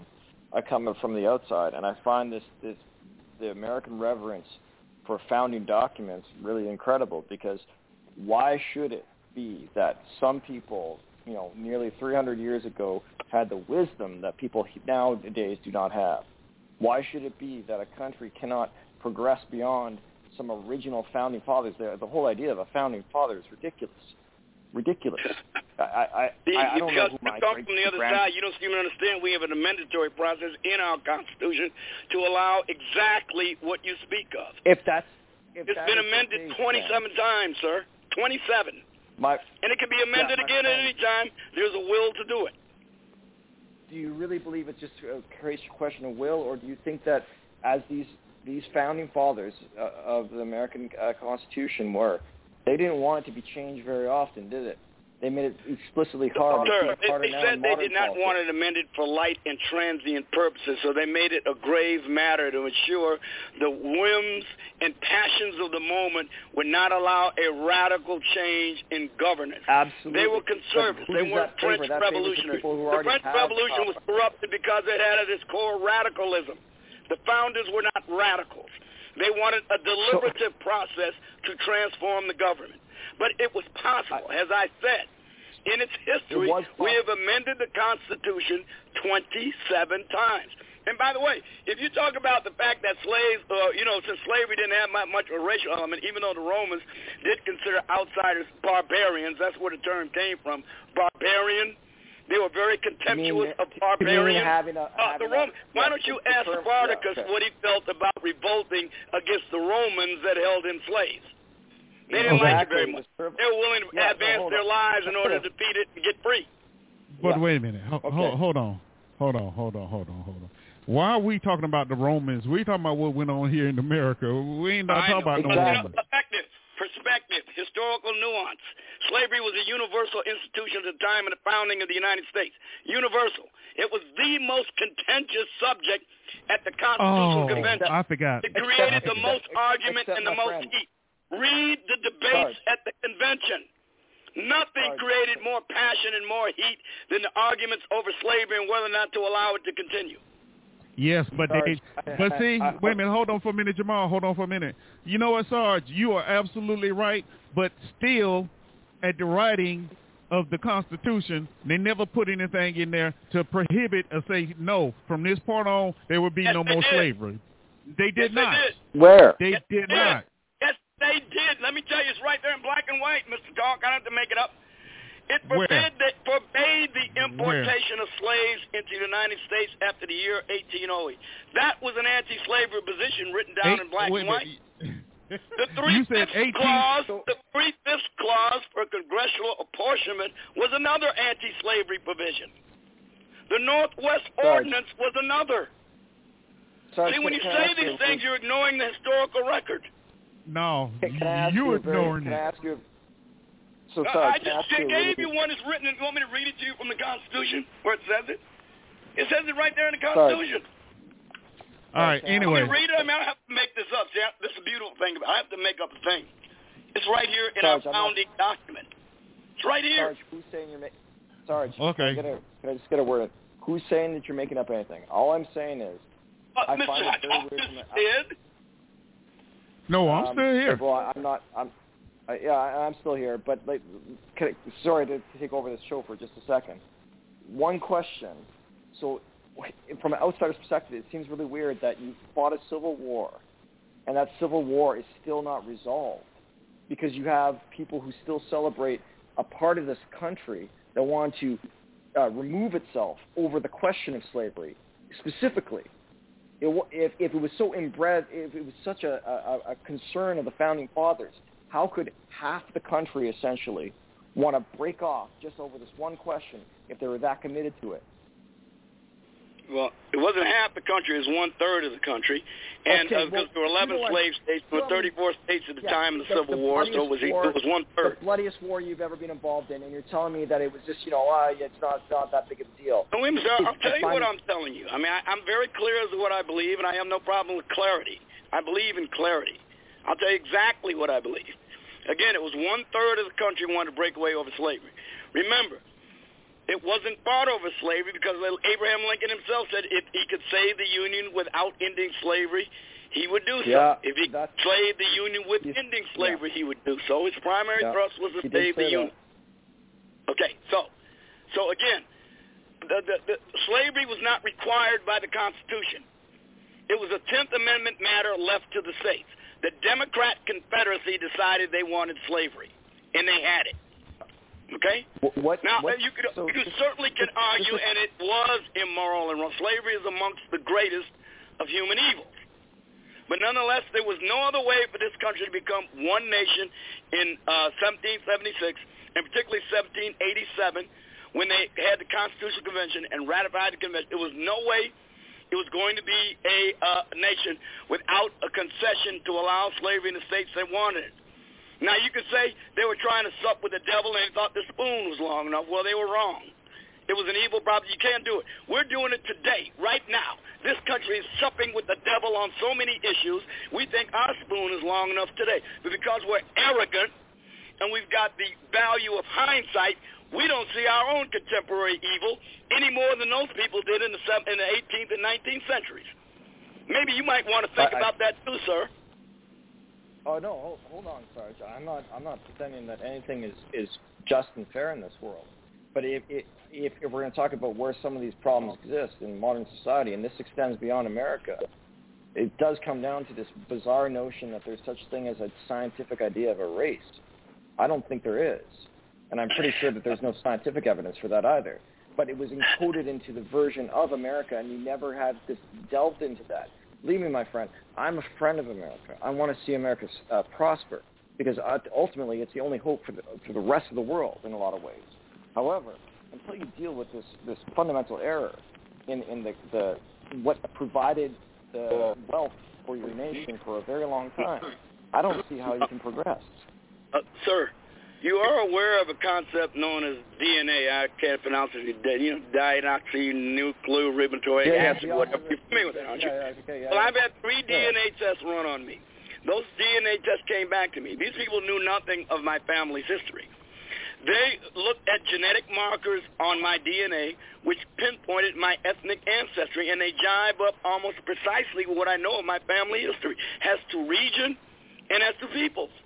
They, they, they, they told me that I had was descended from a region of people in Louisiana that were known as Cajuns, French people. They found they were Cajuns. My grandfather spoke French. He was a Cajun. He was a very dark-skinned black man, but he had Cajun and French ancestry. All of the markers indicate what I know of my family history. It includes some of my white ancestors. It is scientifically based. Here's what you're not supposed to do with regard to race. You're not supposed to make assumptions or presumptions about the value of an individual based on their race. That is ge- gen- genetics, race is simply an indicator of a human being. It is not uh, indic- indicative of their substance or their character. You know, content of character, But- color of skin, my- content of character, all that. That's it. Friend- Race is friend, a real I- I thing. don't It is measurable. We have measured it. Sure. It's it's able to So don't say it's not your- scientific. There is a came from. scientific basic for racial haplogrouping Okay. and All right. ethnogrouping. So- Okay, I, I don't want to get tra- trapped down this rabbit hole. Hold, just one second. One point. One point. How are you supposed to determine who is from Canada, who is from the United States, and who is from Mexico? Is that a racial thing, or is that is that a, a, a, Uh, uh, no, sir, that's not the way it's thing? determined. See, okay, if no, you, no, it, goes has to do with mitochondria No, and the hold. Just- just ancestral line that women Europe, pass on to Europe, their children. How do you determine? Excuse me. Even in Europe, how do you determine who's from northern uh, northern Italy versus southern Germany versus versus Swiss versus Austria? Be- you because based upon It's- it's all the same available evidence. Remember, science is always subject to alteration when you get new evidence. I'm speaking what we There's no- currently know. There's no such thing. There's no, no I'm such trying thing to as answer a your question. racial You asked me a Italian. I want to answer it, but the best I can. I mean, I'm not like that. geneticist. But I'm just saying that based upon what they understand, all of humankind, all of us, are descended from 99 basic clans that spread out throughout the world. 99. And we have the regions Okay. in which those right. clans originated. All right. That's how they can tell. The and- mitochondrial DNA, we have a basis, a start point for pretty much all of these clans. Okay. Sarge. All right, I, I- Sarge. I, I will. I will. I, I will agree with. I will disagree with one thing. You should determine people by based off of who they are rather than what they look like. But I don't think we're there yet. Absolutely. And, and I agree. with- I and I- believe I- that more than any other single concept. Okay. You do not ju- the the race of a human being is incidental to the worth as a human being. I place absolutely no value whatsoever on a person's race other than as a descriptor. Okay. All right. We're going we gonna stop right there since we got an agreement on something. We're going to stop right there because I got about 10 minutes left. All right. Um. Wow. Yeah, but a very Wow. interesting discussion. Yes, very, very. But, you know, it, it just goes back to show why you need to just go and put it all out there. Put it out there. You know, i- i- if it's ugly, it's ugly. Just that simple. You know, and I think that's that's part of the problem. You have people on one side that say, no, this is not true, and and blah, blah, and then they'll go back to the Constitution, which con- the only thing the Constitution says about slavery at one point is the the ships can't be um, uh, configured to hold slaves, you know, or they can't be transported into to the United States. But that don't mean they said slavery had to end.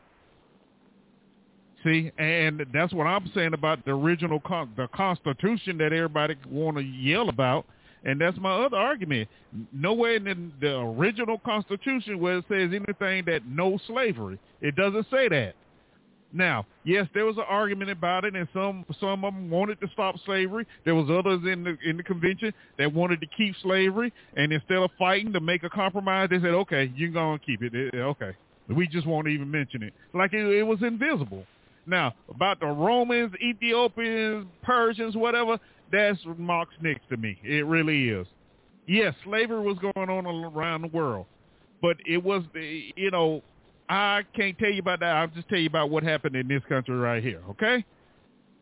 In the 1619 Project, contrary to what a lot of people feel, I think it's a good thing and it needs to, to be allowed. If you can allow Asian American history to be taught, I mean, what sense I- does that make then? Uh, I, What's this I'm going to I'm going to agree with you in principle, but if what Sarge said is true, and I'm only learning about the 1619 project from what he's saying, from what you're saying, and from what little I've heard or read before I got on the show.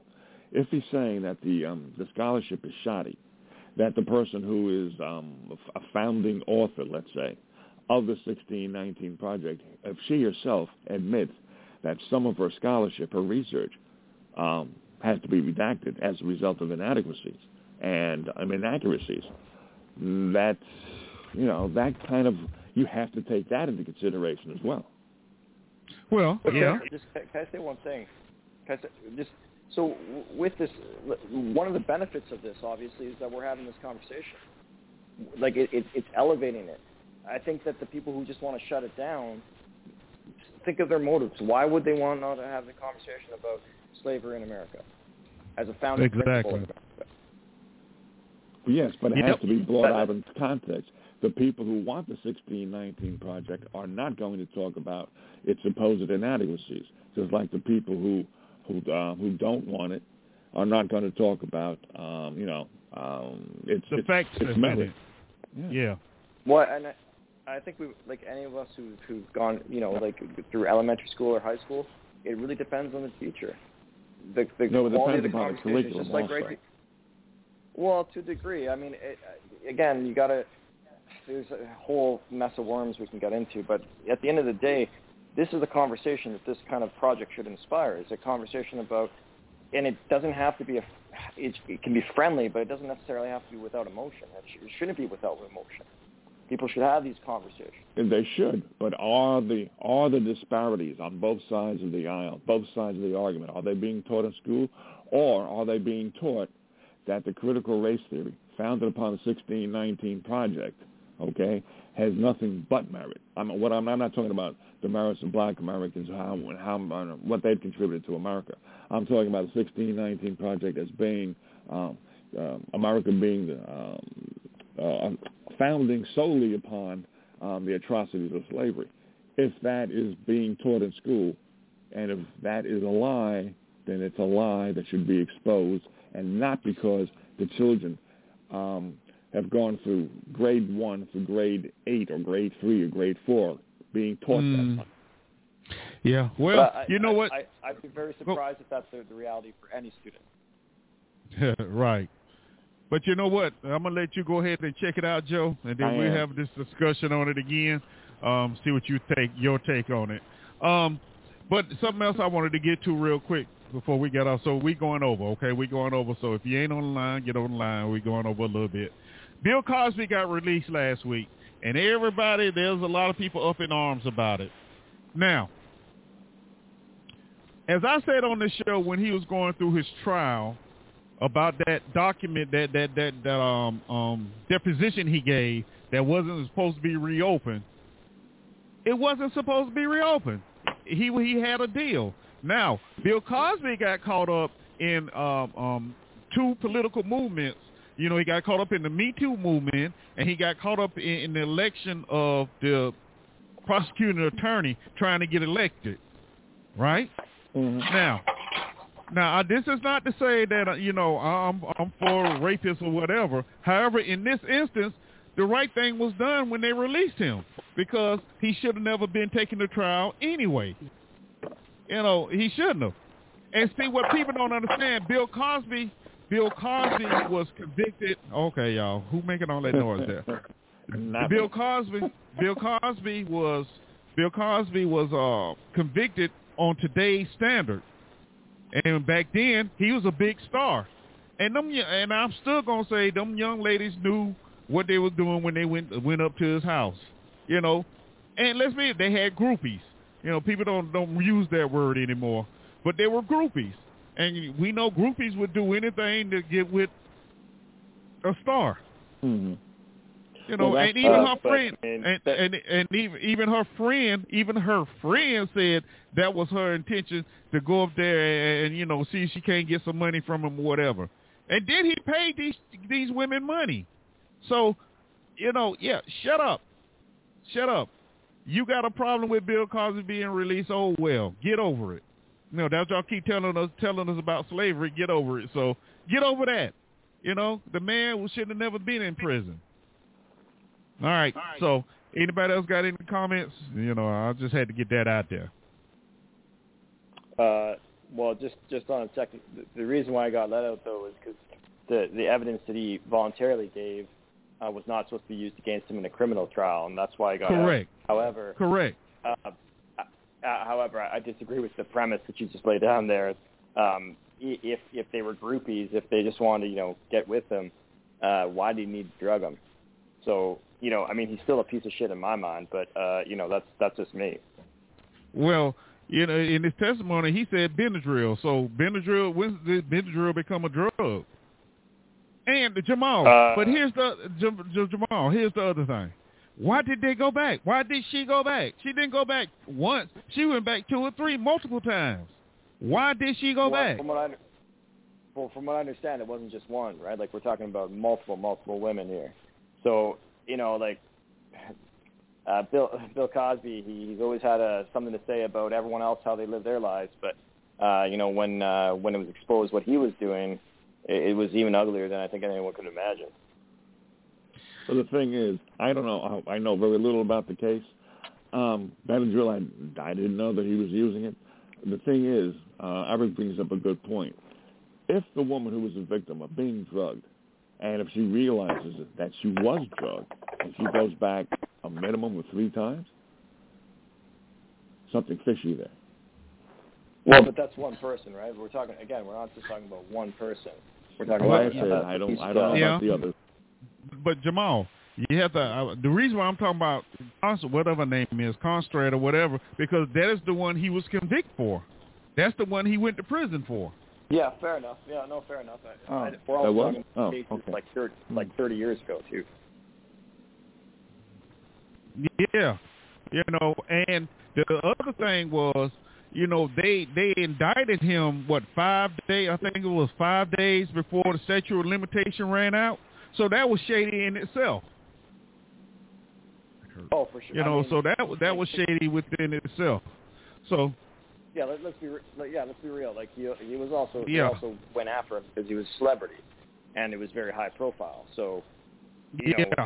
I can when you have to elect your DAs and, and your prosecutors and whatnot, that that's going to affect uh, how they how they go after cases. Mm, now, now yeah. wait a minute. Wait on, hold on. Now I'm for the break. So I'm for the break it home. Okay. So they went after Bill Cosby, got him and all that. And Jamal, you said, well, there were multiple women's. All right. Yep. But this country went and put a man in, in the seat as the president of the United States that had the same claims against him. You Oh, must I be know. talking about Clinton. know. No, I ain't talking about no dang on Clinton. Well, you're not talking about Trump now, are you? yeah, I'm talking about Trump. Oh, yeah? Uh, we know Cl- we know Clinton got his in office, so yeah, he gonna get away with that. way before. Mm. Yeah, I mean, and the- guy was on tape saying what he was doing. That But Hollywood access tape is not Yeah. about him grabbing uh, the vagina. It's about celebrities who have the power because of their celebrityship that they could if they wanted to. I don't think Yeah. in, in the tape he ever said that he did it. Oh, he did it. You know, him being him, he did it. But Well, anyway, my point, my point Okay. is, my point is this. You know, everybody uh, railing against uh, uh, Bill Cosby, but they took and let Trump become president. He still he he still got people suing him, and the the bad part about it, the Department of Justice has decided to defend him against a case against um another writer right now. You know, the, for because she claimed he he she he raped her. See, that's that's what I'm saying. When when you look at what this country does, you know the the, the hypocrisy is just overwhelming. Well, Yeah, the well, I would- hypocrisy I would think of that uh, most the people were- politicians here in America has always been overwhelming, but people haven't really realized it simply because the Internet's only been around for the last 20 years or so. Prior to that, But- we only had to get our knowledge from newspapers, um, and of course the slant that was in the newspapers. But uh, politicians have never been there for us.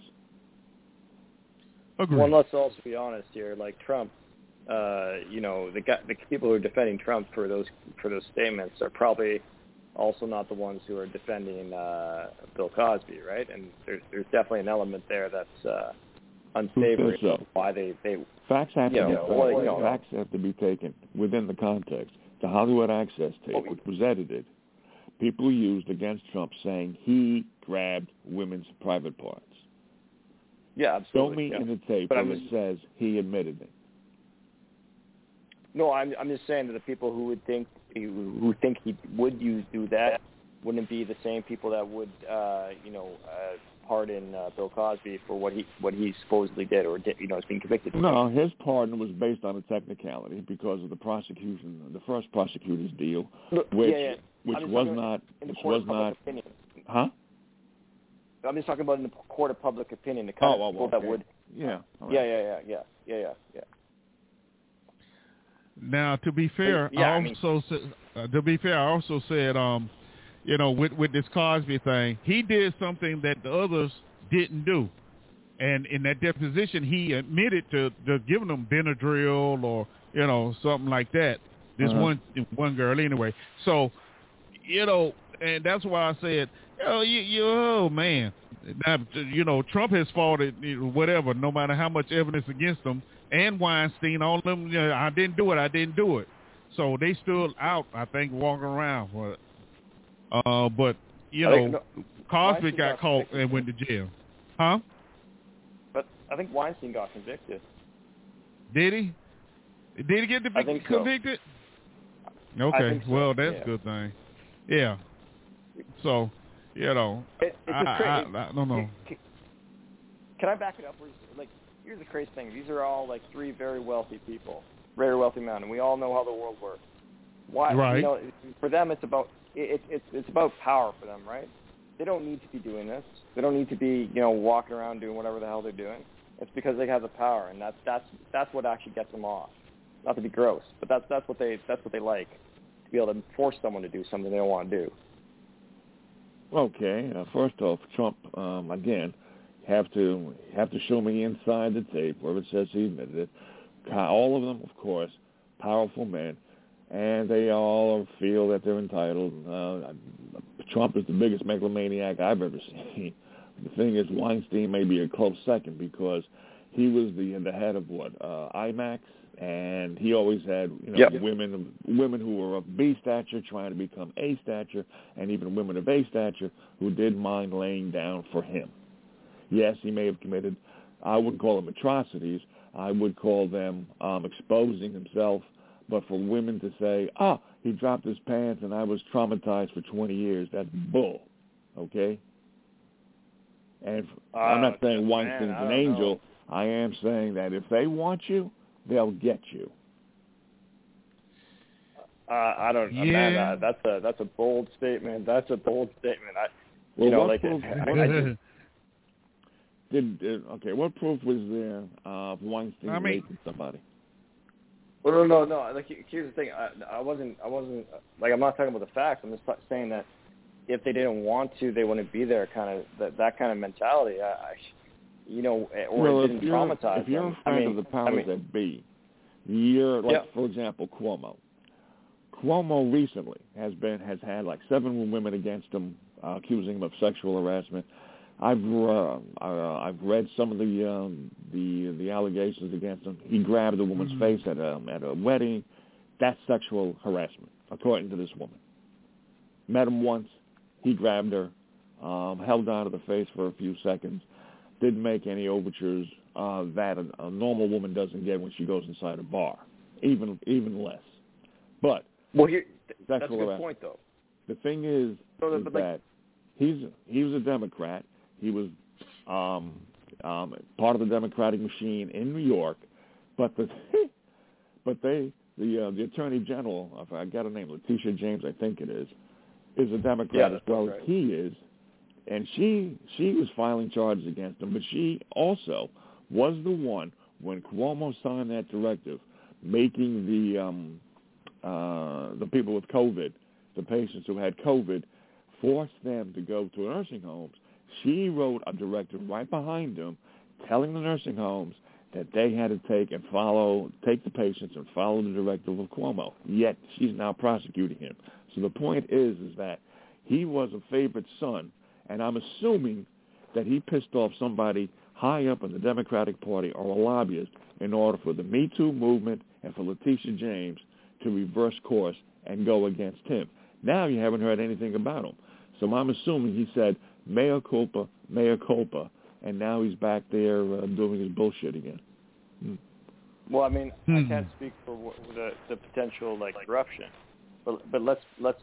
uh, here, here's a question: Have you ever been propositioned? I'm assuming you. Uh, I I don't want to make any assu- assumptions, but uh, but are you a straight male?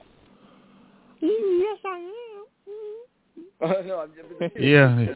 because You get because if you've ever if you've ever been in a if you've ever been in a weird proposition, a weird situation, I have been propositioned, where- but not not quite as boldly as uh, men do to women, uh, which I think your point Right, is. Right, exactly. Yeah. Okay. So yeah, yeah. wh- When the situation is flipped on you, which it is being flipped on me, in Uh-huh. a in a weird scenario. I don't, Right. I don't want to get into it because I was.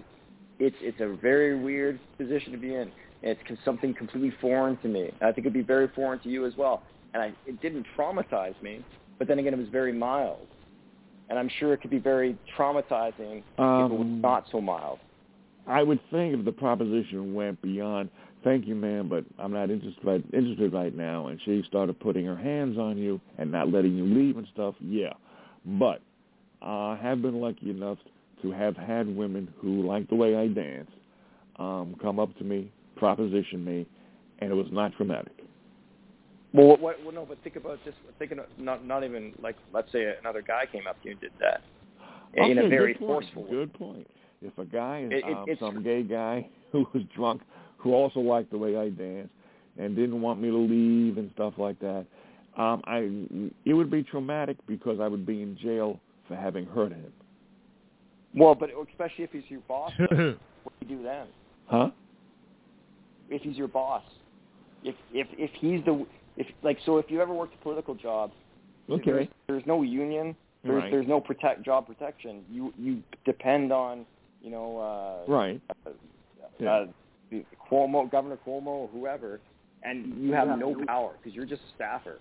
You can be Okay. fi- hired and fired without cause. If that Hmm. happened, right. If a boss Yeah. would um, and my job, which was a good job, depended upon you know satisfying his whims, would I like it when I quit? Hell no. Would I be traumatized? Yeah. Would Okay. you? No. I No. have been fired because of my big mouth a number of times, and I have, well, let me see, a couple of them. I have been fired like eight times. I have been asked by five of the people who not only fired me, but I left on my own also, to come back because they realized my work ethic, okay, and my productivity uh, was pretty good. and the people they hired Sure. after me did not match it. So that's, That- I mean, that's- that's the but federal that's a my good- stamp. but- But to be traumatized that's to get thing. to your That- point, go ahead. But Uh, what? But, what if it? But that, that's what if it? Yeah. What if it was a man? Would that? What you, if, you I'm would, saying if a if a man came uh, was propositioning me and I quit as a result, it wouldn't be traumatic. It would be highly annoying, highly irritating because I've been fired and I've had to go look for work as a result of my my mouth speaking up, being a Mm, semi-activist um, in, in certain situations, and having gotten fired for it, paid the price for it. I didn't get traumatized. It was highly annoying, very inconvenient because it would take a while. I always got I got 87% of the jobs I ever applied for, but I, but for me to get the interview, God, mm. dog, that was hard. Oh man, yeah. You know. yeah. Ooh. But once I got the interview, it was it was it was gravy. But I'm just saying, so that, that's and that's great. Uh, I wouldn't discount that, but I'm just saying it's a bit different when your whole life, you know, despite doing well in school, despite getting the the right internships and whatnot, Right. and then you got to rely on one sleazeball to make sure that your career goes forward. And the only way that's going to happen is if you, you know, pretend to be interested in them in sexually. But if you're talking I'm about saying that that can mess with your head. yeah, well, it can if you're talking about the Hollywood mentality. Most of the people that are in the music business and the uh, the Hollywood um, environment, they need to be applauded. They need their egos um, demand that their identity be dependent upon strangers loving them. So it's weird. So for them to Right. And that's, but that's for them and to be and the politics. traumatized, I can believe it. Would the normal person that's- be traumatized? Doubt it. Well, I don't know about that. All right. Because if you want to succeed in politics, just like you want to succeed in the entertainment industry, you know, like I can only imagine what someone like Aaliyah had to go through to get where she was. You know, all the uh, Right. Beyonce, whoever. You know, like I imagine they had to do some pretty. They had to at least pretend to be interested. They didn't have to. If Well- they if they Well, if they submitted yeah, to the if they just casting wanted to couch, be some like karaoke singer, then yeah, you're right. no, no. Well, they didn't have to. They could either choose to, or um, seek stardom another way. Meryl Streep, did she have to do it? Who knows? Um, what percentage of Uh, actors probably. and actresses had to submit to the uh, to the casting couch? Who knows? If you can, if you know the figures, let me know. Right. Well, I, I don't. I mean, I- but I, I- think you're trying to ascribe some kind of rationality to a situation not, no, which no, is no. inherently What I'm saying is, you were is that because you were because you were explaining with your own job experience that you were rehired because of how good of a worker you are. How you can't quantify that with the entertainment industry or politics, especially Sure you you're can. not you're not a brand name. Sure, you can. No, no, nobody I didn't nobody have in those industries my it that resume. That's why it was hard for me to get um, interviews because um, going going through my career, when and any career, when you have very little experience, you don't have a lot of productivity that you can put on your um, on your resume. You don't have a lot of achievements. You don't have the kind of Yep. knowledge that will that will impress the future employer. Okay, when you're a starlet, because I'm um, I'm pretty sure you're not talking about men right now. You're talking about young girls who are trying to come up in the entertainment field and how they've been um, propositioned, how they've been traumatized. I say no. I say woman up because you've seen a guy's balls flying in front of you and you run out of the hotel room. That's not an excuse for you to be traumatized to the extent that 20 years later you want to ruin a man's career because you saw you saw him naked because he was an asshole. Okay? Well, shouldn't there be some consequences for being an asshole? Like especially on that, that mm, not level, for not for the ruination of a man's career, something that was done 20 years ago. No. Well, I think Dr. Cosby is okay financially. Well, I'm not talking about Cosby. I'm talking about politicians and the hmm. Me Too movement. But Cosby, if he Well, drugged, same if, thing he, Cuomo. if he if he drugged Same women, with Trump. he should have paid the price. Like, who are we talking about then? I'm, well, I thought you were talking about women in general being traumatized in the entertainment industry. I didn't know you were specifically pointing at Bill Well, Cosby only. Well, we're talking about we're talking about powerful uh, power imbalance, which is normally a money imbalance. So Right. unless unless we're talking about people who have no money and still, ha- you know, then they wouldn't be in those positions to begin with. Yeah. And you were also talking and making the point, or trying to make the point, that women who had to submit to these men had to, they didn't have any other choices, and as a result, they were traumatized. My point of view is if they were traumatized, they had to women up. And because the people who are in the entertainment business are in the business for different reasons than civilians like myself, because they need, their ego demands, their identity demands that they be accepted, loved, applauded, and stars. And as a result, Well, their think- I- egos are already paper thin to begin with. I think Hmm. on that note, not because I- I'm I'm going to concede anything quite yet, but I, I think I should probably get going. and I don't want I, Not I don't yet. want to Okay. the show any longer. Yeah. But hey, All you know right. what about Thanks um, the conversation. Eric? Oh, All sorry, right. Well, thank thank you, you, Jamal. Yeah, this is All right. this was this was one very You're interesting show. Um, we uh, yeah, very interesting show. Well, well, thank you, Joe. I appreciate that.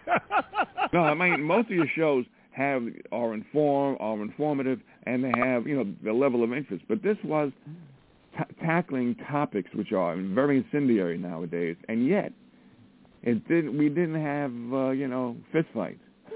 I mean, yeah. right. Good point. Good point. All right. Well, we're gonna have to get out of here. You know what time? Jamal, you still there? Uh, I He may guess, be uh, I gone. was trying to go on mute, but Uh, Not hearing. uh, all right. Well, well, before you go, we do this thing called the last words, and so I'm gonna let you go and get some last words in. So go ahead. Give me a last thought. Uh, uh, my last thoughts. Uh, I think, I think this is. I, I don't really got anything very inspiring to think, say, except that I, I was, it's good to have these conversations. I think more of these conversations Yeah. are what is, is what Yeah. needed. Um, as long as as long as we hear each other when we're saying things, not just speaking at each other. Okay, that'll work. All right. Yeah. Thank you, sir. And uh, you have Thank a good you. one. You too. All right. Let's see. I wonder is this who I think it is. Let me see. Is that me? All right. Me. Me? Okay, I knew it was. Go ahead, because I know you want to get yours in. Go You ahead. tell me about Bill Cosby. Now, Bill Cosby went to prison, and they lost the show. You can't even see nothing Bill Cosby do because of, of of what they said he did. Now you can see everything Trump. He's still on TV. They ain't taking nothing away from him for all the things he did. And them women that were with Bill Cosby, they had to be addicts. What do an addict do when they want to get some drugs? Go to the person that'll give them to them, don't they? So as I say, they were groupies around with Dean Martin because he wasn't he wasn't Bill Cosby at the time he was doing this. He was uh he was Mr. Peel there. And Joe, you stop saying you agree with everything Sarge because Sarge ain't saying too much because John Hanson helped helped create Thanksgiving too. Look it up and you can see it for yourself. But Sarge ain't saying nothing but a whole lot of words with no Uh-huh. meaning. And, and who Uh-huh. cares about who cares about his DNA? Nobody. Who cares about and what? that's supposed to make him different than anybody else. Who, No, it doesn't. who cares about what, man? his DNA. And one question I Oh. got for you, Joe, today is like, why do we have a right civil rights bill to vote and you just vote when we get the same thing as a right to vote and not a a, a bill to vote? Why? Because what you saying? because Until Huh? uh, I'm still looking. I said, why do we have a right to vote, and you just vote. You don't have a civil rights bill to vote where they have to vote on it. Why? Why is that? If Okay. America's such a great Uh, thing, Let me know. Let me know when you ask me that for the tenth time, so that I can answer for the first time. Is I'm, I'm why won't they let it happen? I'm going to tell you because of the atrocities of slavery, as a result of the Jim Crow um, environment that followed slavery, since people didn't want to let go of slavery, Jim Crow wa- had to be fought against. When it was fought against, No, it so- doesn't. it doesn't All I got to to do is all they got to do is, is get rid of that right and let everybody have the same rights to vote, and that'll take that'll take care of that. You ain't got to go through no Jim Crow and all of that. Okay. Okay. And people talking about a race riot and everything else. Why don't we have the same rights you have? Mm, I was trying to explain, but you know what, Maze? With my experience with you, I will just keep quiet and allow No, you. No, you don't need to be quiet. I want you. To, I just asked you. No, I think I do because every time I do, then you interrupt and then you repeat yourself and then You you act as though you didn't listen. Let me put it this way: Do you think we should have the same rights you have, to where it wouldn't have to come up every twenty years for us to do an act? We got to act you don't. So, do you think that that should change? That's yeah, simple. I think yeah, I think black people should have the same rights to vote as white people and Asians and Hispanics and everybody else. Yes, So that's all you had to say. Thank you. That's all I had to And with say. that, I'm moving. Have a good one. Goodbye, Maze. Okay. Yeah. All right, Joe. Well, you know, I'm a man of uh, very few words. I just want everybody to be safe, secure, um, and do your research. And it's good to have conversations like this, uh, like this, because people can um, can talk to each other instead of talking at each other. Uh, it's, it's cool. That is true. I agree. I agree. All right. Well, that's going to do it for me. Thank you, Joe. And hopefully Sure. I'll talk to you next week. Yeah, hopefully, yeah. hopefully, yeah. Okay. All right. All right. Be good. Be safe. All right. All right. All right, y'all. Great show. Great show. Outstanding. And everybody said the same thing.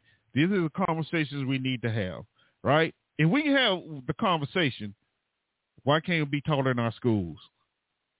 No, all those legislations out there that have passed laws, y'all need to talk to them. Say, no, no, no, no, no, no, no, no, no.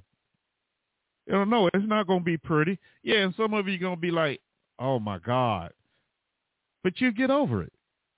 You know, it needs to be done. Get it out there. Get it out there. Put the information out. And we probably be a better place. Contrary to what the the, the, the naysayers and so-called historians, you know, that's a, that's an interesting thing in itself. Well, there's historians that disagree. Well, of course some of them to disagree because some of them wrote some of the stuff that's considered history. Nobody wants their stuff questioned or, or, or re re-examined. But sometimes that is exactly what it takes. But we'll get there eventually.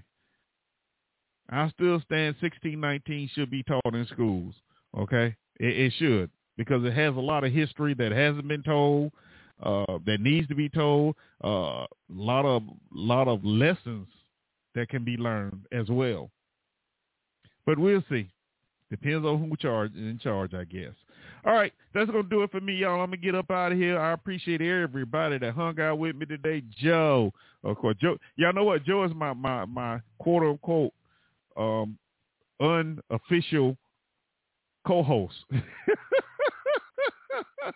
yeah, that's what I'm gonna say. We'll thank P. Ross, Sarge, Pianki, Jamal, Mays, everybody else who's listening. We'll listen later. Thank y'all for hanging out with me, and thank you for hanging out with for real because I haven't been on the air in about a month or so. So thank you for coming back. I appreciate that.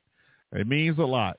All right, so we're gonna get out of here and bring you some Bruno Mars and the song everybody loves and loves lately. Leave the door open, and um, I'll see y'all next week. Just remember, keep smiling, show appreciation, forgive with open heart, but make sure you forgive yourself first.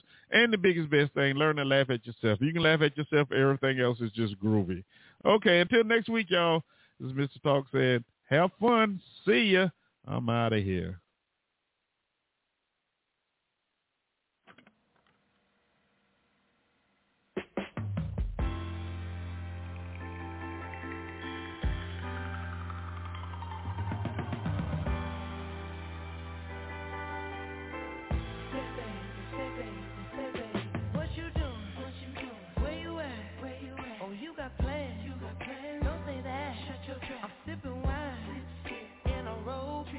I look too good, look too good to be alone. My house clean, clean. my pool warm. just shake smooth like a newborn. We should be dancing, romancing in the key swing and the.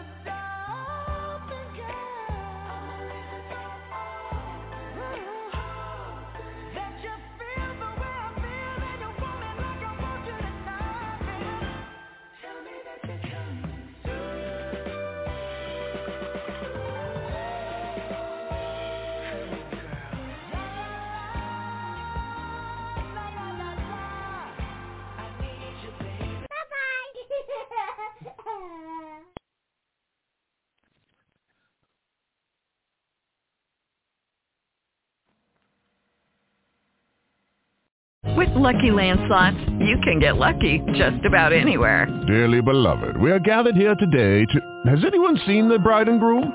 Sorry, sorry, we're here. We were getting lucky in the limo and we lost track of time. No, Lucky Land Casino, with cash prizes that add up quicker than a guest registry. In that case, I pronounce you lucky. Play for free at LuckyLandSlots.com. Daily bonuses are waiting. No purchase necessary. Void where prohibited by law. 18 plus. Terms and conditions apply. See website for details.